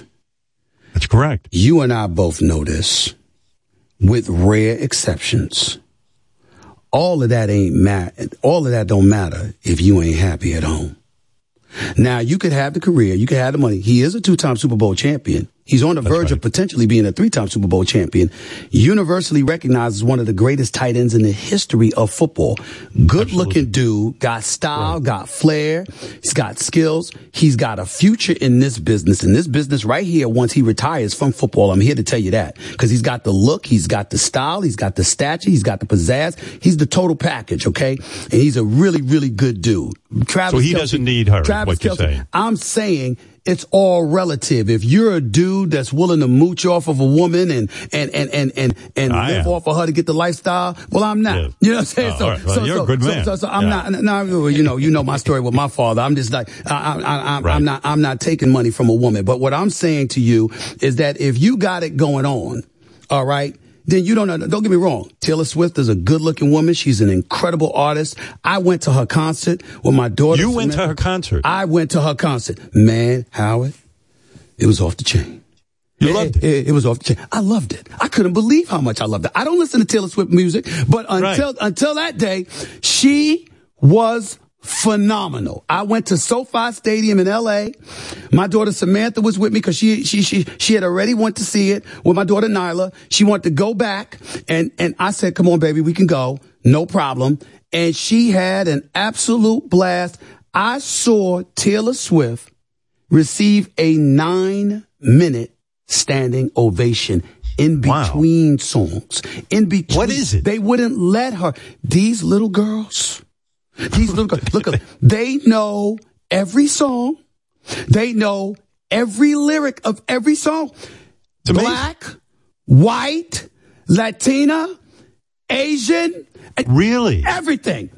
Everything. I thought it was a mostly white audience. Look, Matt Howard, I saw everybody. It was a mosaic. I saw everything. I saw everything. Wow. And I'm telling you right now, no one was sitting down. Howard, the concert was three and a half hours nonstop. There was no intermission. Howard, are you ready for this? Go ahead. I'm 56 years old. I stood up for the three and a half hours. I never sat down. Look at you. I didn't sit down for three and a half hours. She was spectacular. Now, nobody's Beyonce to me. I'm a Beyhive person all day, every day. Beyonce is You have said and a half. Beyonce is your number one pick. number one. In terms number of one. sexual feelings from you. Well, I'm not going that far. But, no, in but, other you know, words, what you're saying is you're most sexually attracted to a woman who looks like Beyonce. Am I correct? Eas- easily. Easily. Who I mean, your to put it top that way, five? I Repeat wanna- it. I know your top five. Tell the people your top five. What do you mean my top five? You don't know my top five. I never told you my top five. I know Howard. it, but I want you. I'm not going to speak for you. Your number. I'll, I'll tell you. I mean, for God's sake. All right, you, you, really? All right. Yeah. Jay Z is my boy. I love you, bro. But Beyonce. Do you know him personally? Yes, I do. Yes, I do. You do. He's a friend. Um, You, when you say friend, how close a friend? I mean, do you hang at his we, place? we- well, not as I've been there before, but we haven't. We we only one time, but he and I he and I text each other all the time. He's always giving me great advice. He looks out for me. Um, if there's something that he takes issue with, something that I've said or he disagrees with or whatever, he educates me. He's a brilliant, brilliant man. And on top and you've of it been all, around. And you've been around Beyonce. Yes, I have. And you have feelings for her. No, say- no, Yes. I don't have a feel for my boy's wife. Of course Howard. you do. She's just No, you beautiful. do. She's incredibly talented, incredibly gifted, and I will But say this to you: most look at, attractive Look, at to look you. at Beyonce in concert. Look Right. at Beyonce on television. Howard, she looks better in person. She's gorgeous. But let me give you a list, though. You said Beyonce. Okay, I have to throw. Jennifer Lopez in there. She's phenomenal. She looks But she was number, I believe, I- five. I, on yours. am trying to. I don't remember giving this list. I'm trying to remember. Okay, I'll I tell you your list. All right, go ahead. Go ahead. Go ahead. All right. Beyonce, Meagan Good. Yes. Yes. I don't even know how to say this woman. Sana Lathan. Sanaa Lathan. Okay, Sanaa Lathan. Yes. Who's that? I don't even know that person. Sanaa Lathan, Love and Basketball. She's acting on Oh. various films. The Best Man, The Best Man Holiday. Um, she was in, in in a movie Deja Vu with Denzel Washington. Uh, uh, Sanaa Lathan is a phenomenal actress. You never talk. You never talk about who you are personally dating. Is that correct? That is you correct. never open. You never until I open get up on the- married. Until I get married. But you haven't gotten married yet. You're not getting married. Um, I am going to get married someday. I don't know when, but I will. I want to be. Stephen wanna- A. Smith in love right now with a woman? Yeah, you asked me to tell my personal business. Absolutely. I People lo- need to know. I love her very much. She's an incredible. She's an incredible woman. She's you are with a woman now you're in love with. She's an incredible woman. Um, I'm, I ebb and flow, Howard. I got to admit to you. Um, What does that mean? Ebb and flow. Your feelings for her ebb and flow. one- that I've been this way all my adult life. I can feel like I can marry you one day, and the next day I feel like I'm gonna let you go. I'm inconsistent. Um, I totally admit that. Um, and I've never been married because I plan on being faithful when I get married, and that's not a vow that I want to break. Um, but I will tell you that the woman in my life is an incredibly good woman. And she altered my life, my thinking of her. And I've never said this, but I will today. So I have COVID. She's in California. And I tell her, stay home. She hangs up the phone. And eight hours later, she came walking through the door. She said, if I, you have COVID, I have COVID. Whoa. And then she got COVID. Whoa. And she was in the hospital. And she has asthma. Mm. And she didn't care. And when that happened, that's when I said, damn. And all of a sudden, things shut down. And so, in the course of that period of time, believe it or not, we've been back and forth, back and forth, ins and outs, trouble here, there, whatever. But then when I'm away and I'm alone, I can't escape that she did that. And I say to myself, damn, couldn't leave. And I mean, I, that's a very moving story. I mean, Stephen, you might have to propose. I mean, seriously. A lot I of mean, what are you doing? I mean, my lot- God. I mean, what you, It's, it's what a lot of people say because sometimes you know real life, re- real life comes back, and all of a sudden problems exist, and when problems exist and they persist, and this is where What's the problem, Well, well I'm not I going to get into wait, all of that, Howard. Wait but a I, second. I, I, I, will say this to you. I will say this to you. This is me in a nutshell. If you are a person that is a good woman and you care for me and you love me, I will always have your back. So, yes, but what- this is different. I understand you- different. you have too many options. That's what I think. Well, well, well, that's true too. I'm not going to deny that. I'm not. I'm not going to deny that. I mean, I haven't exercised them, but damn it, is it tough not to exercise them? Sometimes you, you're damn right it is. It, it's totally true. But the point that I'm trying to make to you is that at the end of the day, Howard's been married for years. Others have been married for years. Listen, man, I often use this line, I'm brilliant because I know I'm not. I listen to those who are and I learn from them. And so what happens is, that when you see people who are happily married, there's a muse, there's a calm, there's a, there's, there's, there's that little umph, that, that person, that, that something extra that you just can't get enough of them. And when I feel that I can get enough of you because you get on my nerves for whatever reason, that worries me. And so what happens is, is that all I'm doing at that moment is being very obvious and very transparent about the fact that this is how I feel. And so, you know, I don't blame you if you want to leave. And, and I've had those experiences with. I have a friend of mine that is happily married or, and what have you. She desperately wanted to be with me, but she wanted a kid. And I was like, baby, I will always care for you. Mm. You need to go and be happy. It's wrong for me to hold you here. I'm not having any more children. You need to go be happy. And it broke her heart, but I had said to her, you will find that because that's what you want. I don't want it anymore. I got two daughters. I'm not doing this again. I'm done. Okay. Right. And so that was my position. I'm saying that you make decisions every day. You know, when you're looking at your life and where you're going, you can love, genuinely love and care about somebody, but they got to do it for you. And, and, and, and one of the things about me, Howard, women gets upset sometimes and women, not all women, not most, but the women that I know and the women that I've dealt with and even my sisters and people like that, you know, strong black women and whatever, because that is my preference. The point is this. Folks have a tendency to make you feel expendable at times. Here's the problem with me. You said it. I got options.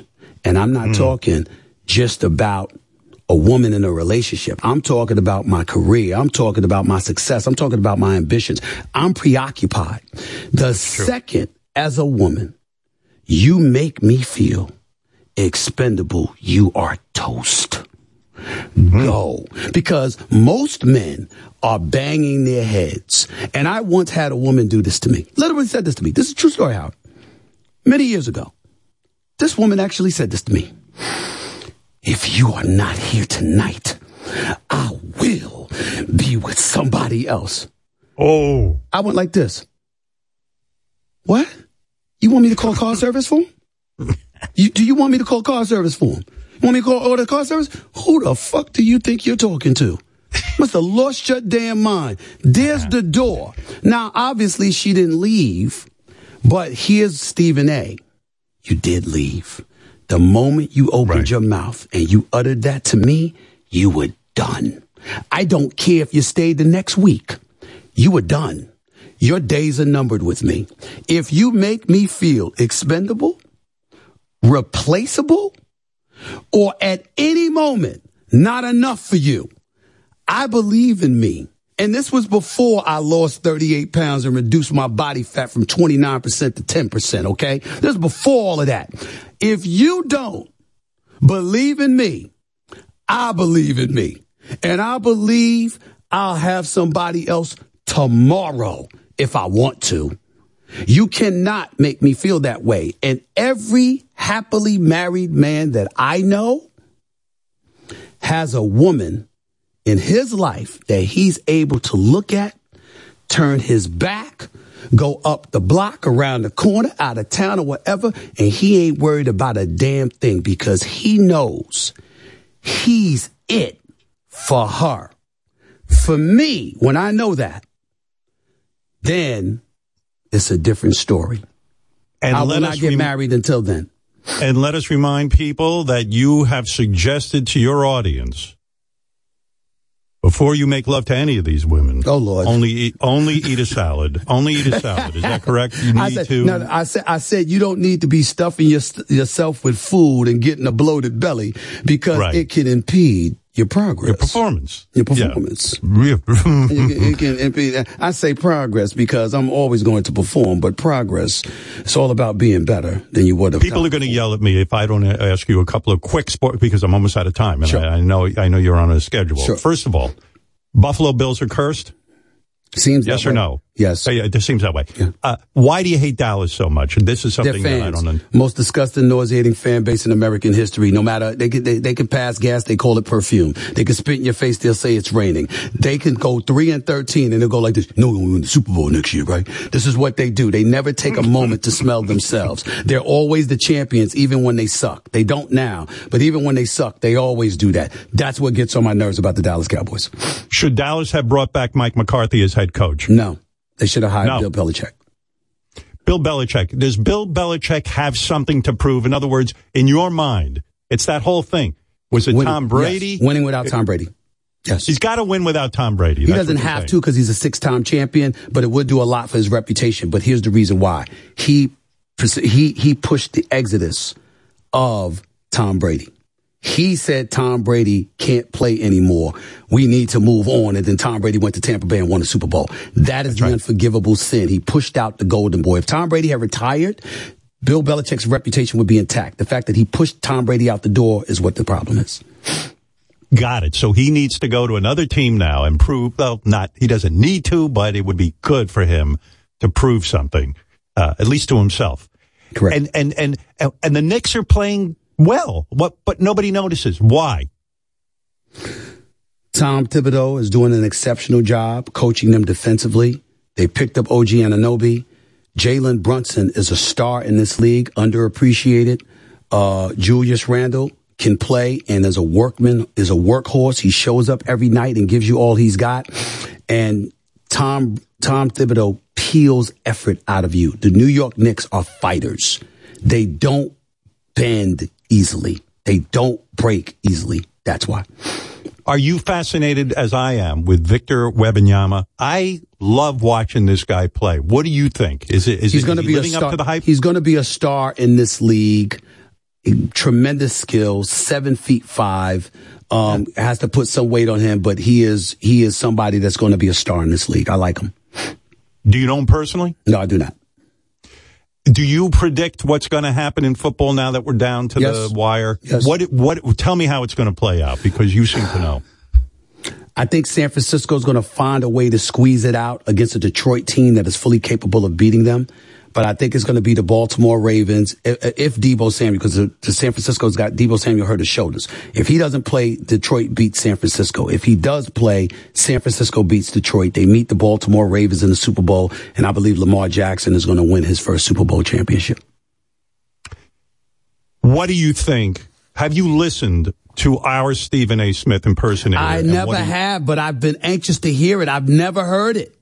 You called me and said, "I understand you have a Stephen A. Smith That's right. impersonator." I said, "I said, Stephen, I think this guy's really good." Okay. Uh, you told me you were going to listen. You did not. I did not. I apologize. I've been Would you be busy. willing? I know it's nine o'clock and you have to get out of here, but for one minute, One would you speak to Stephen A. Smith impersonator? You want me to speak to him? Yes, Yeah. Stephen, come in here. I, I, I, yeah, I want to hear. I want to hear this Yeah. guy imitate me. Let me hear. Uh, he's here. Hold on. Stephen? Stephen A. Smith. This Yes. is Stephen A. Smith. Well, might as well call me Stephen B. Smith. All right. Stephen Not B., bad. what do you want to say to Stephen A.? You know what, Stephen A. First of all, I agree with you when you were talking about the fans of the Dallas Cowboys. I mean, I was loving what was going on. I mean, I mean, love was busting that living, you know what? And I'm talking about the Cowboys. They was literally getting their ass kicked out there. I mean, I, I couldn't believe it. But what I want to debate with you about is you said Lamar Jackson is going to win a Super Bowl. I Yes. totally don't agree with you. Oh Lord. We're talking about him going up against Patrick Mahomes. We're talking about two titles as far as the Super Bowl. We're talking about six seasons as a starter. Six years AFC champion. There's no way Lamar Jackson beats Patrick Mahomes. And he's got Travis Kelce and he's got those googly eyes for Taylor Swift. It's not going to happen. What do you think of that, Stephen A.? Not bad. Not bad. You- I don't know about googly bad. eyes. I don't use that word, googly eyes. I don't know about that. uh, but but he he's pretty good. He's pretty You, good. you give like him that. what? Give him a, a grade of uh, A, B, C, D. B plus. B plus. B plus. I'll take it. B plus. I'll take B plus. I mean, if I'm getting a B plus, that's right up there with Jay Pharoah and Jamie Right. Foxx. He used googly eyes instead of blasphemous. Yes, Blasphemous. All right. That's right. How about if I use stay off the weed? Nah, that, that that's an A minus. That elevates to an A minus. There you That go. elevates All to right. That's A what I'm talking about. That's what I'm talking Let about. me let, gi- give give your real name. Go ahead, so Stephen A. knows. Okay. My real name is Savvy Amusing. If you're looking for me, Savvy Amusing on Instagram, that is my name, and I appreciate the shout All out. right. Fair enough. There you go, Stephen A. It is a great compliment yes, it is. when uh, someone does an imp- That I means totally you've agree. arrived. Am I correct? Listen. I love having you here. First of all, Stephen A. Smith. Watch the Stephen A. Smith show on YouTube. You know he knows what he's talking about. He's fired What up. is this? You're a sex expert? Howard was telling me. it's it's not. Uh, yeah, he Rob- is. He, real, real quick, Robin. Appreciate. Uh, listen, always good to see, to hear your voice. Here's the deal. These folks call into my show because I take live callers when I'm in my studio, and they call into my show and they ask these questions, and I don't run from questions. You ask me a question, I give you an answer. Here's Stephen's top five songs to make love to. Tell us why each one is so great. Come on now, speak. True. Day and You. Come on to now. that song? You put that on when you're uh, doing your nasty? I This have, is the I- I- playlist? I, have, I have, in the, I have in the past. I have in the past. Yes. Why wasn't Robin on one of your top five lists? Uh, Oh, that stop, was really stop, stop, upsetting stop. to me personally. Uh, I don't, I, I, I don't, I don't know her that well, but uh, you know, Robin's a cutie. well, maybe it's time you got to know her. Listen, well, I Stephen. wouldn't be coming to you if you had COVID, so you, There you go. forget about me. By the way, speaking of that story, you know what the follow up question is, Stephen? Uh oh. what? If the situation was reversed and that woman had COVID, would you I would have. run to her? Yes. You would have? Yes. Is that true? Oh my! Yes. I would have had a mask on and tried to make sure I didn't get anything, but I would have went. I would have went. I would have went. Okay, that's Damn better. right. There you go. All right, that I can accept. Yeah. Listen, Stephen, I love having you on. I think Same you're a great guest, and I appreciate you coming in here and giving me an hour because Lord knows you got 74 shows to do today, and we know that. Watch the Stephen A. Smith Show on YouTube and listen wherever you get your podcasts. Here's Stephen on Sirius XM's ESPN Extra Channel 81. Did you have a bad case of COVID? Did you have this cough for a long time? Yes. Remember, I had double pneumonia. Oh. I was hospitalized. I was in the emergency room, and they told me oh, we're going to give you, put you on steroids and antibiotics. It should work in three hours. If it doesn't work in three hours, we got to call your family. It was that. Did you have the vaccine? Huh? Yes. Did you have The you first. I, I had the first shot a month earlier. The second shot came after. I see. Pfizer. Yes. You in touch with Mad Dog? All the time. Go see him tomorrow. I haven't seen him around since Yep. he had that uh, Yeah. brouhaha. Yeah. You know. All right, listen. Howard, I got to run. Steve, Good to see you, Steve. Good to see good y'all. seeing you, Stephen. And you so uh, think about putting Robin on that top five list. Please. I'll think about it. Do me a I'll think about it. I love having you on. Thank you Same so here, much. buddy. Thank you. The great Stephen A. Smith. What fun this guy is. You could talk to him about anything, and he's unbelievable. What a rousing conversation. I uh, I like this guy. I like him. I, I tend to like a lot of these sports guys. I love Mad Dog. I love Stephen. Well, you I don't- love opinions. Like Opinions. people who state strong opinions. And that's what sports announcers, you know, not, you know, commentators like Stephen A, they give you an opinion. You know, it's a funny thing with sports announcers. I actually wanted to talk to Stephen A. about this, but we only had an hour. But I, know some of his broadcast heroes are like Howard Cosell, and I understand why. You know, back in the day when Howard Cosell was the guy, he at least gave you an opinion. You know, he would be opinionated somewhat back then. Nowadays, a lot of these sports guys, they got opinions on everything and they just blast them out and yell them out. And, uh, and I love it. I, I do like that. I just wish, I just well, want to hear At least them. he's well thought out. I mean, when he, when you asked him, why do you hate Dallas? He made sense because the fans don't change, even though the Yeah. team changes. Oh, that was a rousing conversation from Stephen A. Smith. and uh, I do enjoy him. Watch the Stephen A. Smith show on YouTube. Listen whenever uh, you can to uh, your podcasts and uh, Stephen on Sirius. YouTube, all of it. He's doing Yeah. it all. And I also loved his book, and I know it's out in uh, paperback. He didn't ask me to say that, but uh, but I will. All right, listen, I, I barely scratched the surface with him, but that's what happens with guests. But it was an- to- interesting. It was very interesting. All of the political talk, everything was interesting. Well, Stephen A. That's he's why they something, huh? in. Yes.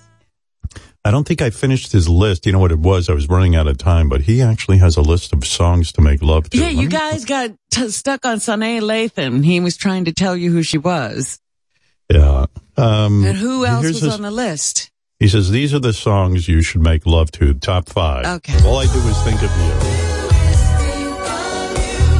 That's uh, I don't even know that Troop eighty nine Jackson Five cover. It's funny I don't know that. Uh, a house is not a home from Luther Vandross.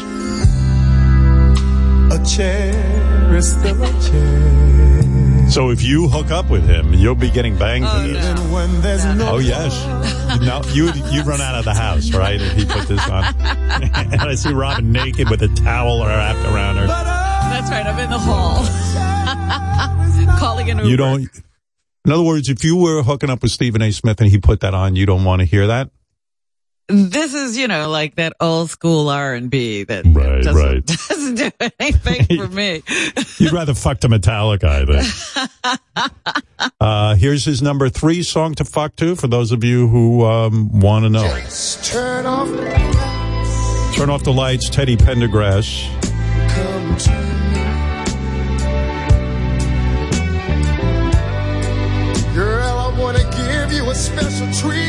What about this one, Robin? Can you picture uh, Stephen A.'s penis inside of you today?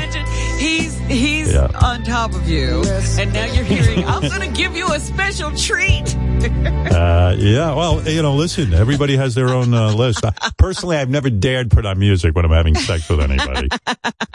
it just could go hard. I did it one time in high school and it went horribly. Horribly.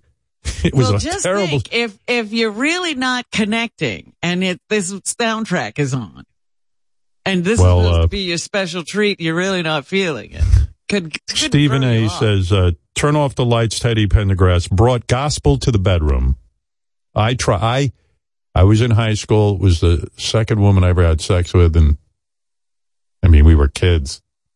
And I and I had Neil. I've told you this. I had Neil Young's uh, "Down by the River." I shot my baby. Just, not the best choice either.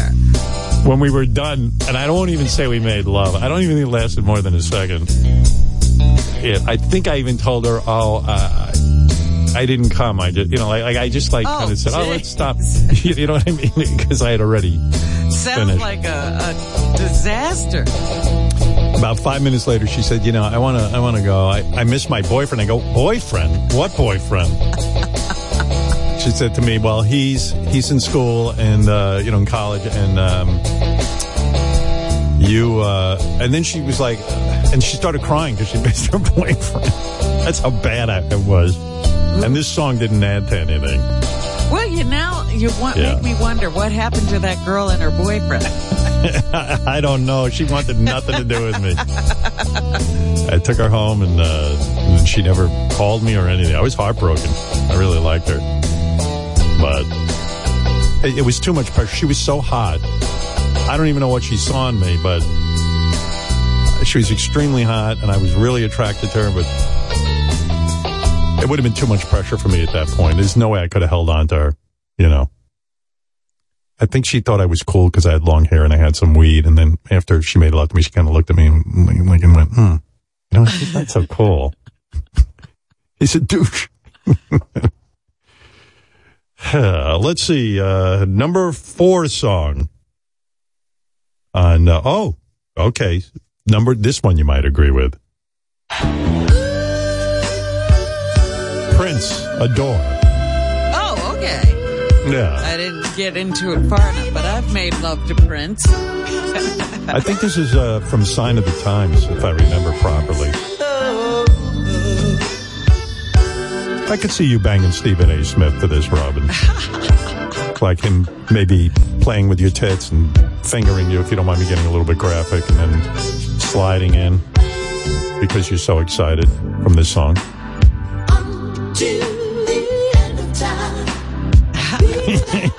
Can you imagine? I can see Stephen A. making some moves on you with this.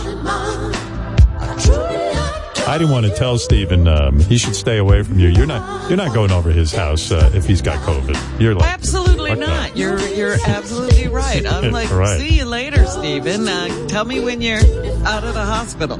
If he That was in poor the girl. hospital, maybe I would have done. I don't know what I would have done. You wing. You're not going anywhere. that poor girl. She she uh, had asthma. She went over to Asthma.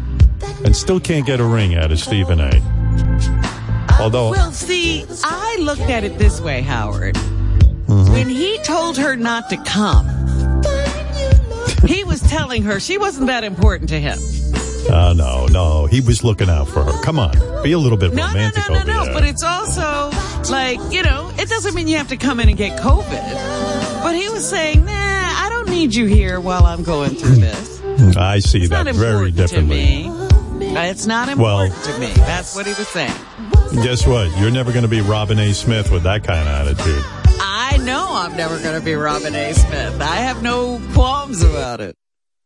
And number five on Stephen A. Smith's, um, oh, this is a controversial uh, song for the bedroom. It's uh, dedicated, you know, R. Kelly, and he says it's okay to play since he's in jail. So th- this is what I believe. I don't want to put words in Stephen A.'s mouth, but uh, I believe that's his attitude on this song, but I don't know for sure.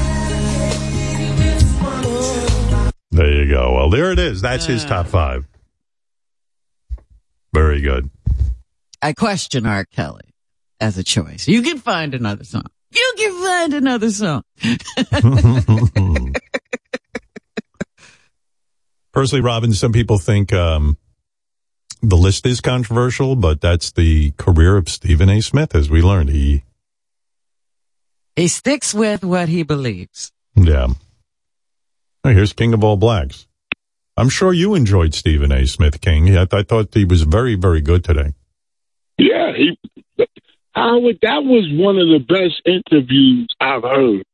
And I and you do some great interviews, but it was it was fun to listen to. The only thing I want to correct him with, and he didn't want to say, you know, true professional, but he was saying that Tim Scott was corny. But what he was doing, he was cooning. He was cooning. He it was the greatest display of cooning I've ever seen.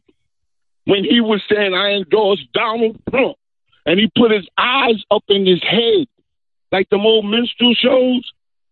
Oh, well, come on, man. I mean, uh, I watched it. I watched it. I know And you wouldn't watched it, it. and I hear you, but you uh, can't put know. words into Stephen A. Smith's Yeah, mouth. yeah, yeah. He said I'm, I'm corny.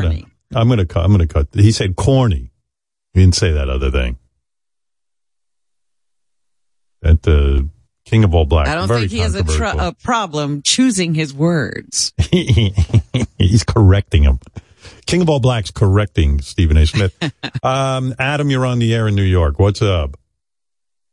Hey, Howard. Um, I've seen your painting and their their people out. what is he What a talking show. through? What is he talking through? He's uh, underwater. He's on the. He's exploring the Titanic.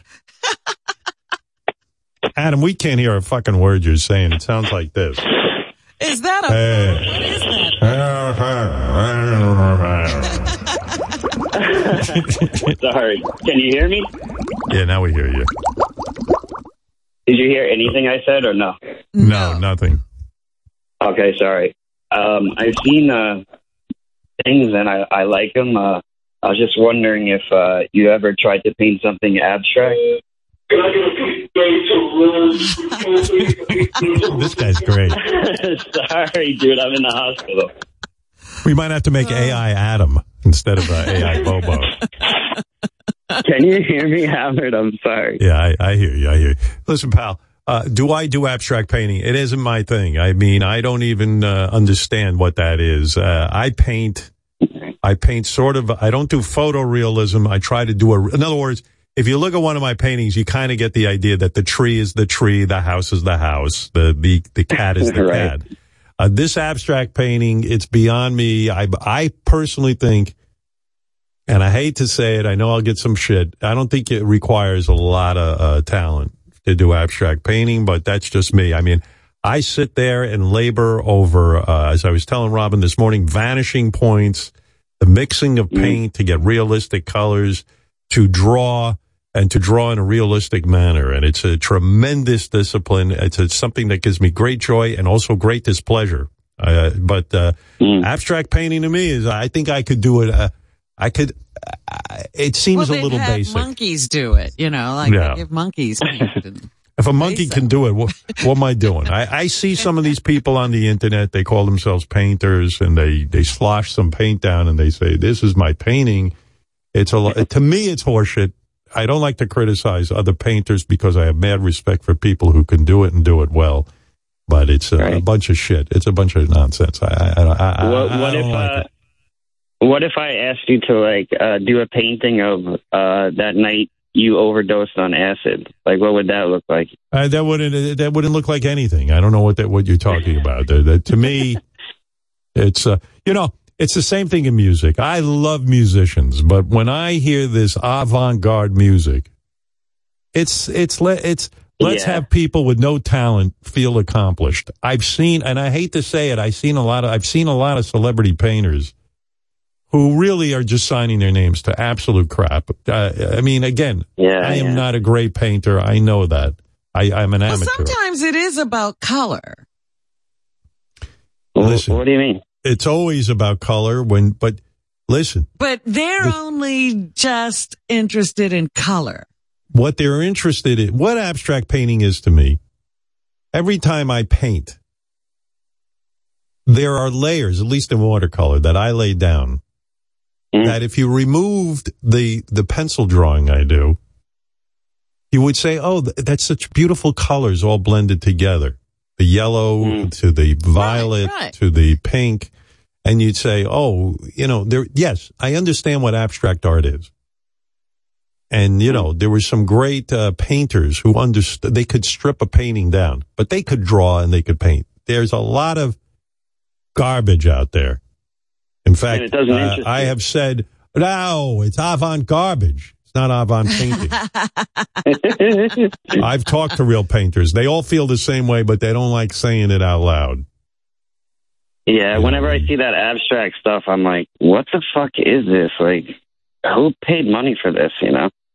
Well, I listen. I have paintings in my house that are uh, nonsense. In other words, we needed something big on the wall. My wife goes, "I want a lot of pretty colors on it." And we uh Right, we know right, right. we go to we go and we buy a big it's a big canvas sloshed with pinks and violets and you know whatever the fuck it is so it matches our grass or something, you know what I mean? Right. Which right, right. by a window or it matches the but furniture. sometimes it's also texture. You know, like there's lots of things that Yeah, yeah. into paint. Yeah, yeah, sure, sure. That, texture. uh, yeah, yeah, a lot of texture. texture. It's all nonsense. Howard, Howard, but all right, Howard, can I ask you one more question? I'm not interested in painting a painting that uh, will match your carpet. I mean, what the fuck is that? I want to be able to draw a tree and you go, boy, that looks like a tree. No one's ever wondered what my paintings mean. Uh, oh, there's a painting of a barn with a sunrise. Well, go figure out how to do it. That's the hard part. You want an easy way out. Listen, you could also sit I in your don't house. and- necessarily know that every uh, abstract painting is easy. Every abstract painting is easy. Not That's it. the really, really good one. Show me the good one. I'll tell you how to do it. It's, it's a bunch of nonsense. Listen well, you me. can show me how to do it. You're an artist. Mm-hmm. I'm. I listen. I am not claiming I am an expert or I'm. A, I'm what they call an amateur painter.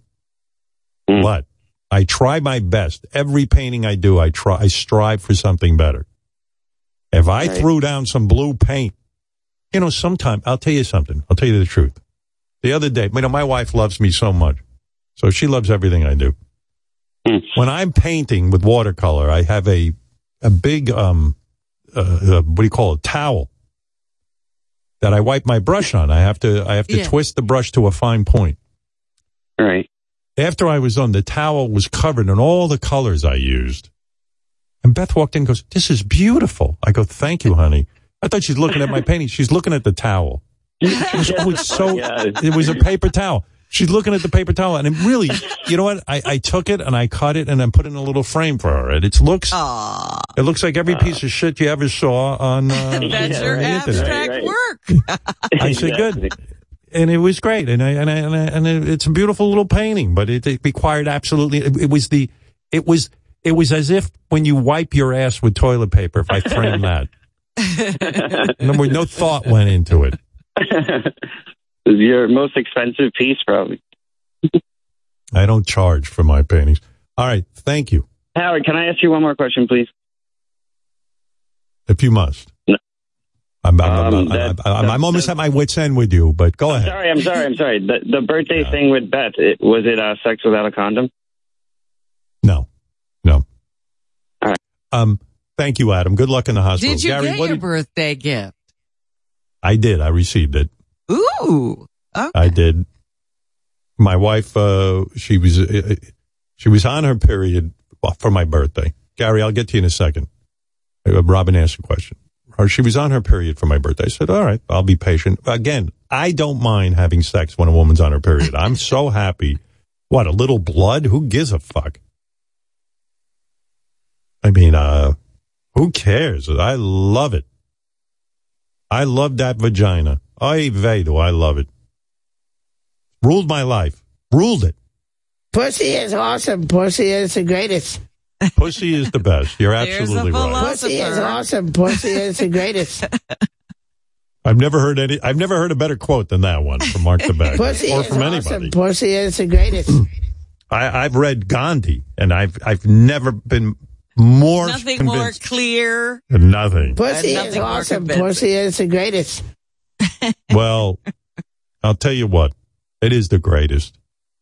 So my wife announced on my birthday, you know, I asked for for a, just a, a very simple sex act that she doesn't normally like doing.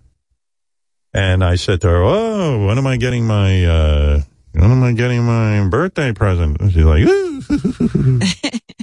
so I was like, anyway, a week goes by. I said, "Well, listen, what the fuck's going on? It's been a week." She goes, "Listen, I still have my period." I said, "L- l- "It's enough is enough. I don't care. You still have your period. Can't be that bad. Let's go. It's time for my birthday present, for God's sake." All right, she says, "Oh, okay." So I'm not looking to put you on the spot, but I, I haven't jerked off in, in over a week because I'm building up for the big event. Purposely didn't masturbate. He says She has a nine week period. She's telling me some story that there was a woman she knew went through menopause, had like a you know very long period. I said, "Don't tell me that. I don't believe it. if that you can't have more than a week." So anyway, I got my birthday gift, and uh, tr- short up, yeah, she had a little bit uh, of period, but it doesn't bother me. Again, I love it. I said, I love it. And you know what? We did it, but it, you know what? We have our regular routine. And I know Beth does not like doing this certain thing that I wanted. And so we did it. And she said, look, if you have, if you want this, I'll do it anytime. But I realized it upsets me. I don't want her doing something she doesn't particularly All love. right, you'd rather she be enjoying the whole process too. Exactly. It took me off my game, to be Mm. honest with you. It took me off my game. And believe me, it's a game. you know, look, It's some game. I got to keep things good. Listen, I, I, I'm just amazed I can still get a hard on without any of these pills. I just can't believe it. It's fantastic. I mean, I'm so proud of myself. I get a full on boner, hard as a rock. It's really, I mean, really, Robin, It's astonishing. it's astonishing. It really is. I'm like, I'm like, God, thank you, God. I always say thank you, God. I say thank you for my penis. Well, that's the perfect thing to do. Be grateful yeah, yeah. for every blessing. That's a blessing. If you can get hard for your whole life, I just hope it keeps going. Thank you. Thank you. Oh. These guys, by the way, that clip is a good clip to play. These guys who are fucking with their dicks when they're young, with all this hitting their balls, and Thank you. Oh. smacking their penis, Oh. you're going to be fucked by the time you're 50. You guys are all nuts. Guys sticking fists up each other's ass and, and having your whole uh, uh, uh, anus come pouring out. You got to be careful, man. You when you get older. Split his penis in half. We talked. Hey, hey. Yeah, you got to be careful with that thing. I'm so happy I get aroused. And stuff still shoots out sometimes. It does. Not as much as it used to, but some stuff comes out. What you want is stuff. God, when I was young, I don't want to brag, but I'd have multiple tissues in my parents. You know, I, I lived in my parents' house. I had multiple tissues. I, my my jism would break through the tissue, come out of the tissue, and be all over the place. It was so It was a powerful. mess. It was a mess. Yeah, oh. Had to clean up. It was like a murder scene. It's like that TV show Dexter. Gary, what did you want to say to me? What, what's uh, going on with you? He, Yeah, he he steps come up to the mic and then he runs away if I if I don't address him right away. He's busy. Now where is he? Oh, there he is. Hey, hey, Gar. No, we, we were just saying a bunch of us were talking when you were talking before. We liked one of your best abstract paintings you ever did was when you and Robin had a disagreement about Jackson Pollock. And oh yeah, yeah, yeah, yeah, and then yeah, you yeah, did. That's it. All right. So no, that's a good. You should never have said that. All right. Thank Is he now coloring his hair? His hair looks darker today. I am He not looks good. coloring my hair. I am not coloring my hair. Gary came. No, he's not coloring his hair. I saw him in. You know, uh, Gary came over for my birthday, and I hung out with him. He's he gained just some must weight. be combing it a different way because it just Yeah. looks darker today. It's longer. His hair is not being colored, but uh, I got to say, Gary's the heaviest I've ever seen him. Really? Right? I Yeah. can't. I don't think I can think argue with you. Really? Are you thinking He's of Ozempic, so- Gary? Uh, I thought about it, but I'm. I just. I. I feel like it's crossing a line. but I don't know. Nobody else does. Like I have tons of friends who are doing it, and uh, I don't know. But I'm no. I'm not. I don't think I'm doing it. Right. You are so perceptive about weight, Howard. I didn't notice that about Gary when I saw him. Oh, I looked him over from top to bottom. Are you kidding? He, he, he, he's put on a little weight. He can take it off on his own. He's got to get back on that Peloton and he's got to. I was on a Peloton the other day. I was Yeah, uh, all right. doing my thing, but I got. it. I mean, I, I here's the crazy thing, Howard. I do. I swear to God, I work out every day. I do like an hour on the elliptical, or I do the um really the Peloton. But then I fucking eat snacks like crazy all day long. What are your snacks? What are you snacking on, Al? I'm curious. Lots of chocolate, right? Oh, then it's like um um dumb shit like uh like wheat thins and you know and pretzels and plantains and stupid shit like that. You go, you're When- going down do a you slippery. ever have a meal? I mean, oh, uh, is it constant eating? Yeah, Oh, he's big. He's a big boy. He he he has a meal on top of his plantains and his chocolates and his. And then like I gr- I graze all day like when we're working from home. I just open the refrigerator. Can I and give you have, some? like- Can I give you a hand with this? Sure. I'm on a very strict rule. I eat three meals a day, and I am not allowed to eat in between meals. That's the rule. But if you okay, put but here's that the key. rule, When you say you're not allowed to, who's stopping you? You. Me. I can't stop myself. I know. I know what to do. hold it, hold it. If you set up that you are not going to eat between meals, just say it. Say it out loud. I say it every day, and then I and then I break the rule. Like I know I'm in trouble right now. I'm going to put on weight if I'm not careful because I I I had people over, and I don't know. There's a whole canister of these peanuts in my house now, and I am a sucker for peanuts. I love peanuts so much, but I never keep them in the house because I know it's a temptation. After dinner now, I take three handfuls of peanuts for dessert. Oh. Now, technically, I'm allowed to do that because I'm allowed to eat three meals a day. But those so you're using peanuts, the peanuts as a meal? no, that's my dessert. My dessert. Now that's not good. I shouldn't But be eating three those peanuts. handfuls, Howard. It's one handful that you're supposed to have. I have three. That's what I'm telling you. I have three handfuls. And that's what's going to put on extra weight. I got to be careful because I'm not that active anymore.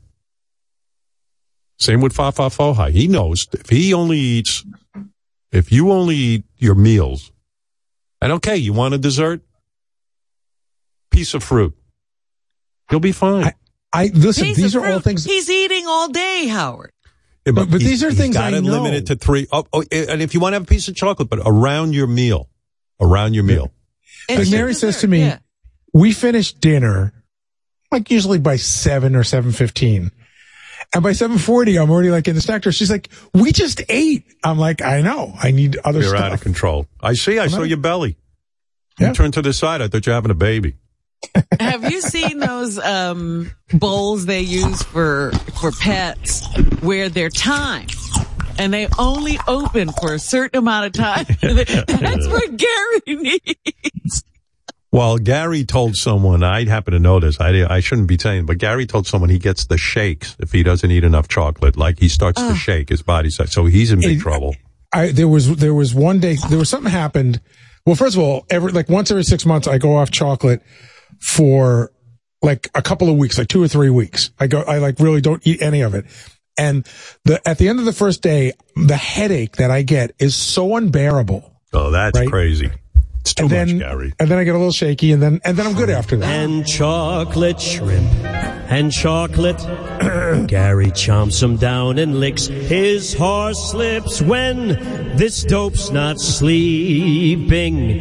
He's telling boring stories and he's eating. Yes. Phlegm and vinyl, phlegm and vinyl. Breath like he ate a big shit pile. Clears his oh, throat every meeting. He'll talk Springsteen till ears are bleeding. Ba-ba-booey. Wow. Seriously, them all in Gary. I'm going to call you. I'm going to motivate you. This is crazy. I, but, but Really, here's- you're gonna I know, take him on?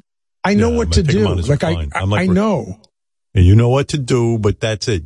First of all, get that fucking chocolate out of the house. Out of the house. I will, but even if I get the snacks out, then I'll start like picking at cheese or I gotta, I gotta take, I gotta literally empty the house.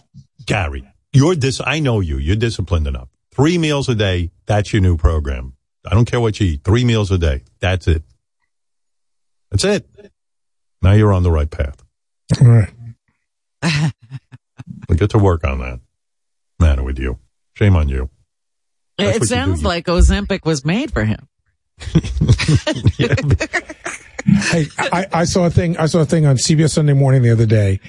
They said, do you know what percentage of the United States is eligible for Ozempic according to this report? Like what percentage of people in this country should be taking it? Like Seventy percent. Maybe Seventy percent. They said seventy percent of the country. But I, but I probably fall into that category. I'm not like morbidly obese, but I'm like whatever your BMI is, I'm way past it. Well, listen, uh, from what you're telling me, I, I sense a big prop. Who's that? Who's that? Oh, perfect. Doctor Now is here. Hi, Doctor Now. Hello, how y'all doing? Good. Happy New Year. Happy New Year to you, Reverend. Now, listen to me, Gary. You need Ozempic. Diet, exercise not gonna help you. It's too late. You're hopeless case. You're gonna start calling you Baba Belly, big fat fatso. It's ridiculous what you're doing. He's eating too many calories, right? Is eating too many calories. First, the problem with Gary don't follow 1200 calorie diet. He grazing in between meals. You know who else graze all day? A cow. A cow. right. You're Dr. gonna need to lock you up. Your wife, Mary, need to knock, lock you up in between meal like Annabelle Lecter. You don't chomping veggies all day. It's Oh, too that's much. right. No discipline. You don't have your frown roundabout enabler and no discipline. You're Well, you're gonna right. have butter for blood. Best thing to do uh, with Gary is to shame him, and maybe he'll stop eating so You much. need to Thank be you, saying You your think teeth, your shame works? It- Shame yeah, does of work, course right? it worked. Of course, Yeah. you got bigger teeth than you, Robin. That's ridiculous. Why don't I just walk down the street, you th- naked, and you could throw tomatoes at me and yell shame? Ring a bell. You, It'll I work. couldn't throw. You'd eat the tomato before I even eat your body. Uh, Doctor You're not Now, I going to think fade you, away. You can Doctor skip Now, a cho- couple meal. Uh, chocolate is not a meal. Uh, I know you Mm-hmm. agree with me. Chocolate is going to be the same color of the dirt you dig your grave. You want to die? Oh my. You want to Right. die in the wake up call. Ridiculous, son of yeah. Always there. And yeah, you're gonna walk home to Con- you're gonna walk home to Connecticut today. You get your exercise in seven thousand steps. Maybe you lose a little bit to your wife is an enabler and a chubby chaser. It's ridiculous. this. Well, I'll tell you what. If Jason Oh can do it goodness. and Jon Hein can do it, you can do it, Gary. Yes. I, have I think I think about that all the time. Jay, I th- I never imagined Jason would be thin, and I'm incredibly jealous of him, but not jealous enough to get thin. Right. Well, I've never heard Doctor Now this worked up. So thank you, Doctor. Because you one night you're gonna roll over and you're gonna be your wife in the grave if she's next Oh. to you oh. with that size of you. He'll, he'll smother her. Absolutely. You're gonna See, smother. She's gonna have to be in an intubate because she's gonna be surrounded by you and your fat. Even uh, even Benjy is uh, skinny now. If he if he Really? yeah yeah he's lost a lot of weight. Yeah, He'll be Benjy, back. Right, Doctor. He do the work. Jason do the work. Benjy do Right. the work. Gary Right. don't like to work. That's the problem with you. I've heard that. Yes, that's That's the rumor on the streets about you, and I see it's true. You look, what are you drinking there? Milkshake? Put that down. Water. Yeah, right. Water. You not get that size. You drink water. Gary. Ah, there's no way that's water. You're absolutely right, Doctor. Water Thank you. with sugar and like a Coca Cola. Right, right, right, right, right. Sugar water. Thank you, Doctor. Sugar Dr. water. Thank Right. you. Thank you. Bye bye. Paul, uh, yes, you're on the air in Illinois. Paul. Hey, Howard, Robin, and gang, how are you? Um, Gary needs to be eating vegetables, and I somehow I doubt he is.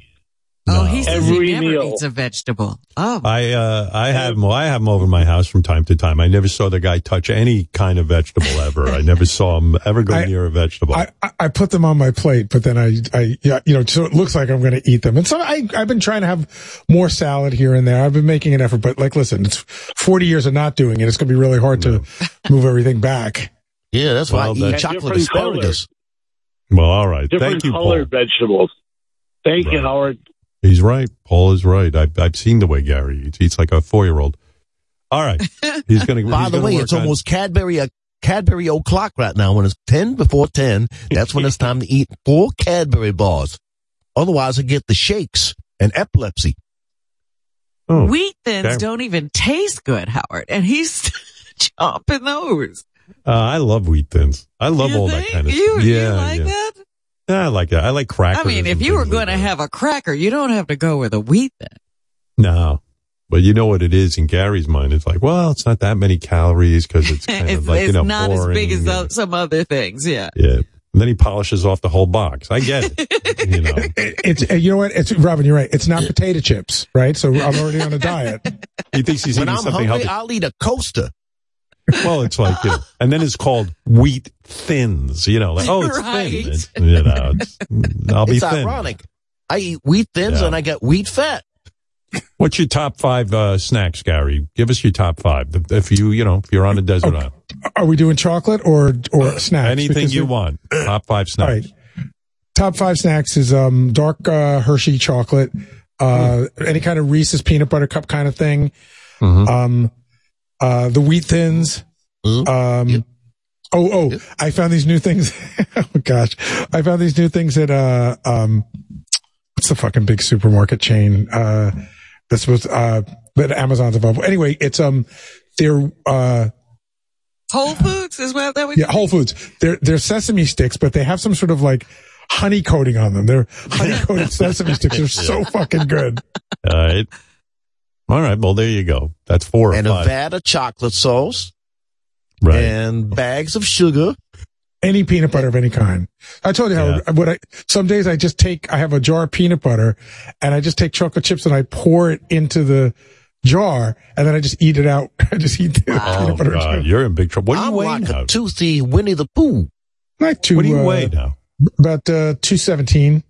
270. You know what's saving you? At least you're exercising. Yeah. Yeah.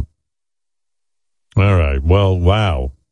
Jeez, poor Gary's taking peanut butter and chocolate and doing his own thing. Aaron, you're on the air in Canada. Hey now. Hey now.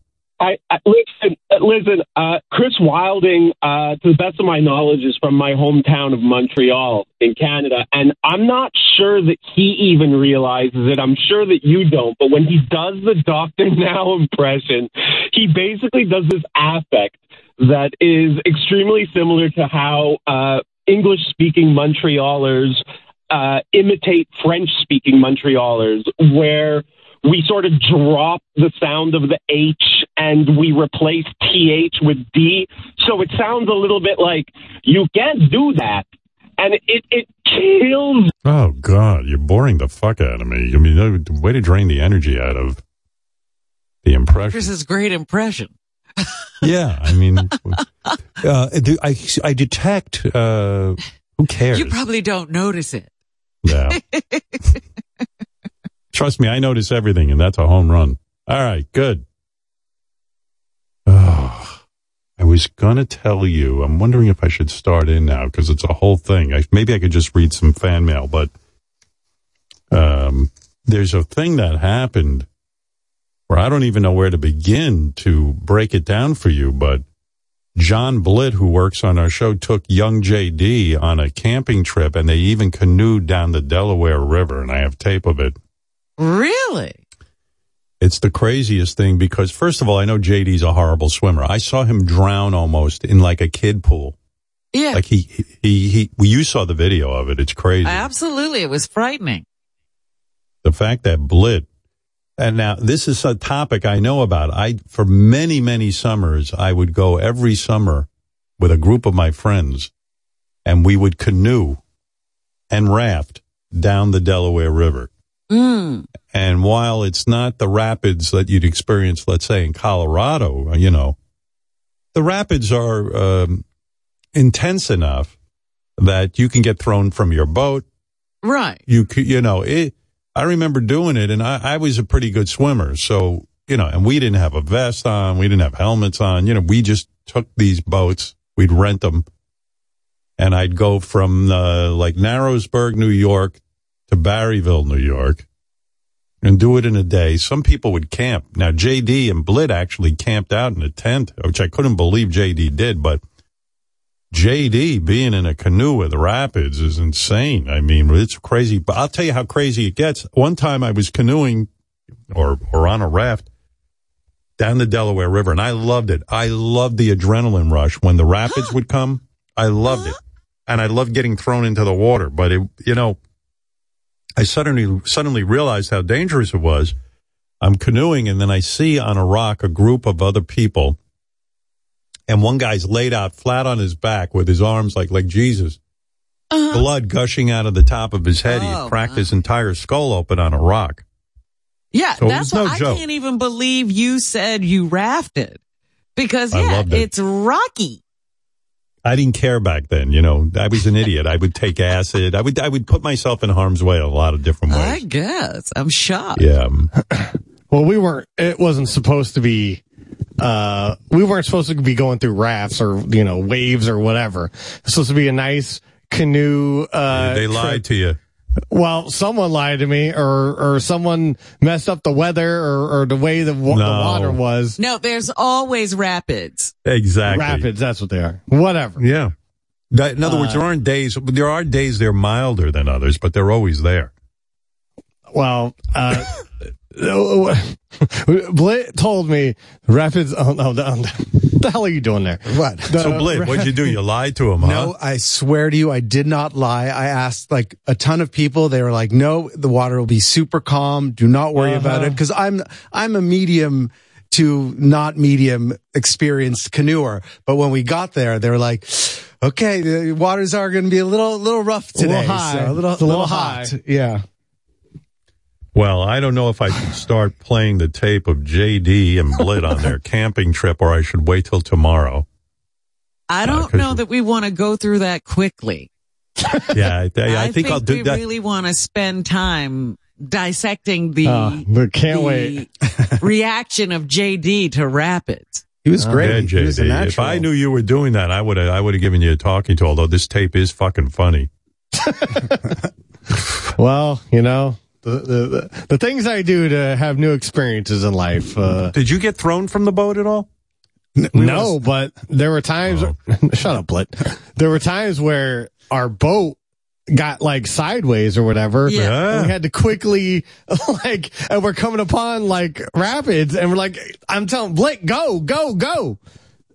So yeah, Did they film this by any chance? I mean, it's a yeah. There's well, the Uh, thing there was a camera. We had a GoPro at the front of the boat, but the thing was, I kept knocking the camera down with my, my uh, you know, but either the Ay, water. vey. Or uh, I mean, the, the there there was water all in our boat within like five minutes. Oh my god! Oh my god! You know, uh, this has got to be a better movie than Deliverance. Yeah. like with you two in the woods.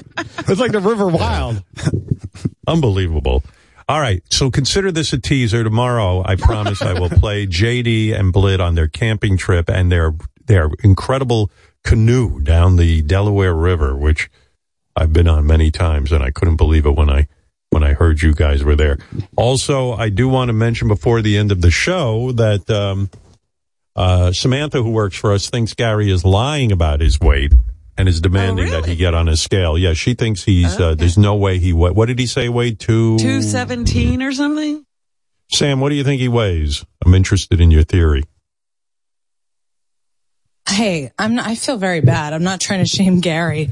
I think um I am. I think everyone here lies about their weight by eight pounds. I don't. I think that's the standard. I, I think if I think yeah, I, th- I feel bad. I do think Gary's lying. What do you think he weighs? Um, I think he probably weighs two two twenty three. I'm very good at guessing weight. I used to so Howard. I used to be a trainer. That was my day job long time ago.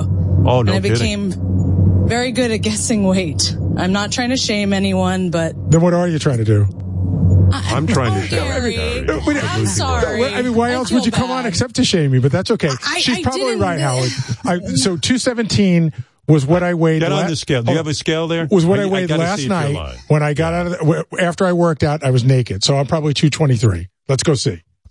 Um, I feel bad. This is the pro- this place can be like high school. I really can't get involved. Well, welcome to my world. I've been feeling bad since 1971, I believe. Why should he be the only one? Yeah, good. I'm glad you feel bad. I, I love feel bad Gary, but it, yeah, I, I got to be honest. It's not. All right, let's, see. He's weighing in right now. Let's find out. What do you weigh, Gary?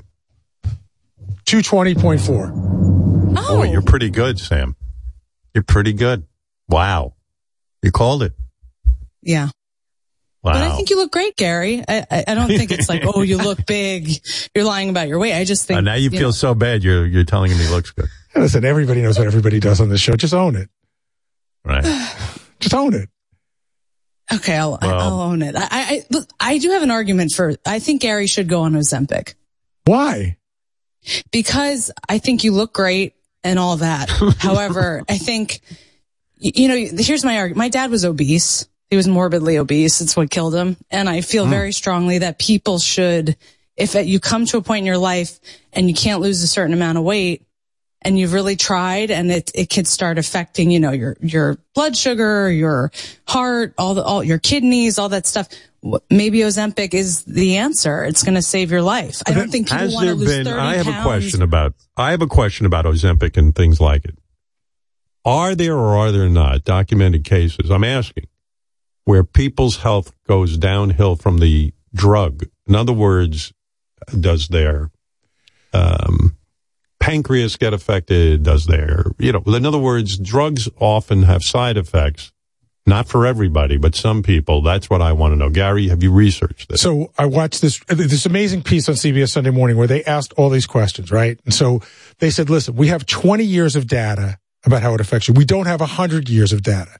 So the answer is we don't know. But I will say there was a woman on there. She was 250 pounds, and now she's 161 pounds. She's like, "Save my life." Changed my life. I'm exercising for the first time. I'm going to see my grandchildren. This was life changing for me. And that, I, 100 pounds, I understand. Me too. You see, with someone like you, serious, uh, seriously, you are exercising. All right, so you weigh two twenty. Maybe you, if you took twenty pounds off, you'd be, you know, for twenty pounds to go on a drug. That's how I seems feel. kind of crazy. Yeah, I, I, I'm sorry, Sam. I think I disagree with you on this. But I don't, think, Gary when you're be on if, it. if Gary's like five nine or five ten, I don't think he 5'8". should be two. Okay, so he's five eight. I don't think he's supposed to be two hundred pounds. I think he's supposed to be more like one eighty. Mm-hmm. If I were one, doc- I've been 190. Or 190. I, I've been 190 and I look, I think I look very skinny, but that's, yeah, that's 30 pounds away and it's, it would make a difference. I think he could do the thirty pounds on his own, but but, but maybe, yeah. But, you know, Hey, the. Ozempic, it would be no time. You know, you No, just here's get a- it done. Here's a bigger I don't issue. know what That's you're- true. I- I'm just basing this off of like if you know if your A1C is high or you you're high, you have high cholesterol, you've got some health stuff going on. I don't think it's the worst thing to go on Ozempic to kickstart, you know, losing some weight that could help. Yeah, but yeah, I think once you go on it, you got to stay on it. Right. You know no, I mean? I don't think you stay No, on you it, do. do you? They, they were, Yeah, again, they were do. saying that, that, that they find that almost everybody that goes off it puts some or all of the weight back. And so for this Ah. woman who lost 100 pounds, she's like, yeah, I'll stay on it for the rest of my life. I don't care. I'm going to be healthier. Well, for what it's worth, Chris Wilding, who, you know, he digs guys, he told me he thinks that you look better than you ever have looked, Gary. He likes you with a little Oh. heft. Yeah. I- Gary looks great. If I could take the a 20, if I could take, if I could get under 200, I'd be thrilled. But Howard, here's the other thing. And when I, when I, I cracked a joke about Benjy before because I know what it's like. I feel like it's a, like that movie Charlie. Every time I get thin, sorry, every time I get thin, I know I'm going to be fat again. I just like when I'm thin, I just, I know it's going to, I know I can't keep well, it off. that's crazy. You gotta come on. You, you but gotta. this is the you- problem, Howard. It, this it's not about looking good or looking bad. It's about a number being healthy or not being healthy for No, you it's know, all about looking good uh, for me. I, mean, I, I don't know what you're too. talking about. It is- yeah, of course. I- I- Nobody it- gives a shit about it. I think Gary looks great too. I, but I talk about like I lost 30 pounds. I worked my ass off. I did it the right way. I lost. And then like I looked in the mirror and I was like, "Hmm, I don't really like that guy much either. You know what I mean? Like, Yeah, I know what you even mean. Like whenever I like when I was in the best shape of my life, I was running every day six miles. I was lifting every day, and then I got to you know my goals, and I went, Jesus, I still look like shit. Yeah. I still don't want to fuck me. So it's like you know, I, I was like, all that work and this is what I got. I'd be, I was happier when I was eating. yeah, like I still had a little belly on me, and it was like, what the fuck, you know? I'm just doing all the exercise. Angie says she's on. Angie from Florida says she's on Ozempic and she loves it. How much weight have you lost? Oh. Hey, hi Howard. Hi Robin. Great to hear you guys. Um, so yes, I lost 75 pounds. Initially Whoa. I was on it. Yes. Well, I got large and in charge. I was up to like, oh, don't shame me. And you can play the cow sound. I was up to 380. I was big, big girl. 380. And I had Wow. Yeah. And I had lived a life. I was healthy. I was healthy. Any um worked out, I any side effects? Do you um No. any side effects from the uh, Ozempic? No. do you have um do you have saggy skin now hanging off of you? No, no, because I still have a lot to lose. So so far, Hmm. I I still have to keep going. I've only been on it about six months. However, insurance kicked me off. They're kicking people off now, the Ozempic, because they're keeping it just for diabetics. So they move you over to something else called Wegovy. they move people to Wegovy. I, I deserve Uh, it. all right, there you go. Angie says uh, no problem. All right. Well, listen, she's a lot worse than you are, Gary. Yeah. I You mean, just I, got like yeah. thirty I- pounds. Like I can see, I could see, I could get there. Like if I were 150 pounds overweight, I don't know what I'd do. Do they make chocolate flavored Ozempic? It, it's so much harder for women too because it's like a guy who's 50 pounds overweight. It's like, oh, he wears it well. Look at him. You know, he's a big guy. It- with a woman, it's like, whoa. Being a woman, being a woman is the toughest thing. I'm not even a woman, and I can empathize. I mean, that's unbelievable. You, I was talking to my wife woman's about this. Yes. Yeah, I do. I mean, you know, women get older, they get so much shit for just looking a little bit older. It's just exhausting. I mean, everything, Oh, you know. the Botox thing, it's, and, the fillers and the whole thing like that. You, you can't win if you do it. You can't win if you don't do it. Are you going to do that stuff? So I got in a fight with Mehmet about this, which drove me fucking crazy. I went for a, a Botox evaluation. This was like a year ago. Right. And the woman told me, the, the, the dermatologist told me, if I give you Botox in the place you want it, your, eye- your, your brows are going to droop even lower. You have a low brow line. So I'm not going to do it for you. And I told Mehmet this and he's like, that is the big, oh yeah, you didn't do it. He just gave me so much shit for it. I'm like, dude, I'm, most women How are old are you? 35. Can, can I'm I ask you? Is 35. it? Is, I don't want to. Yeah, you're no, 35, and you're and you're looking into just turned- Ozempic. I mean, not Ozempic. Uh, uh, Botox. Excuse me. Botox. I mean. Yeah. Yeah. Well, e- well, they say it's like preventative and, you know, Oh, I, I, I, but I don't think that's crazy. A lot of women, all those women on The Bachelor, Howard, that are like 24, they're already doing it. Remember Alix Earle was telling us she was doing, um, Botox Yeah, and but it's nuts. They all look odd. Don't do it.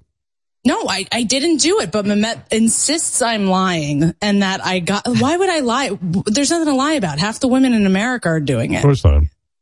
Howard, if you if you were to hang out in the lobby here, this is I'm not I'm going to be very vague about this, but there's a lot of celebrities who pass through here, and sometimes you're walking to the bathroom and you're like, you know, that kind of looks like, and then you realize it is them, but then you're like, it looks like them, but it's not them. It's not the them you knew. I know exactly what you mean. I there have been people that I know in that building, uh, the Sirius building. I walk by them and I don't say hello, and I'm a I'm a I'm a friendly guy, and then they go, "Hey, Howard, it's me. Uh, blah, I go, oh, I, I don't even and that could be him. men or women, Yes. right? Men are Oh doing yeah, too. uh, it's unbelievable. I've had this happen to me, and I go, "Shit, I didn't know that." Was, and you know, I go, "Ronnie, that's your fault. You're supposed to tell me who that person is." He goes, "I didn't recognize him either." Howard, Howard, I did. I, I I'm gonna be. I'm gonna be really nice about this in vague, but I did a charity event about a month ago, and I spoke to a person who was on a a television show that I watched religiously for seven years, and had a conversation with this person for ten minutes. And on the way out, I was like, "Who was that?" And when they told me, I couldn't fucking believe it. I couldn't believe it. Oh, wow. I did not know that was the person. This is somebody I watched on TV for seven fucking years. My wife always says to me, "You think I need uh, uh, Botox?" I go, "Absolutely not. You look fucking great. Don't fuck yourself up. I won't even know. I'll I'll I'll, I'll wake up scared. I won't even know who's in bed with me."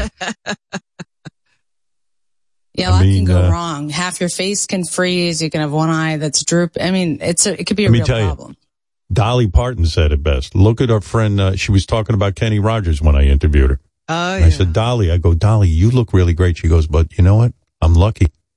Kenny went to the same doctor Dolly went. Look what happened to him. You don't know, man. You're playing Russian roulette with your face.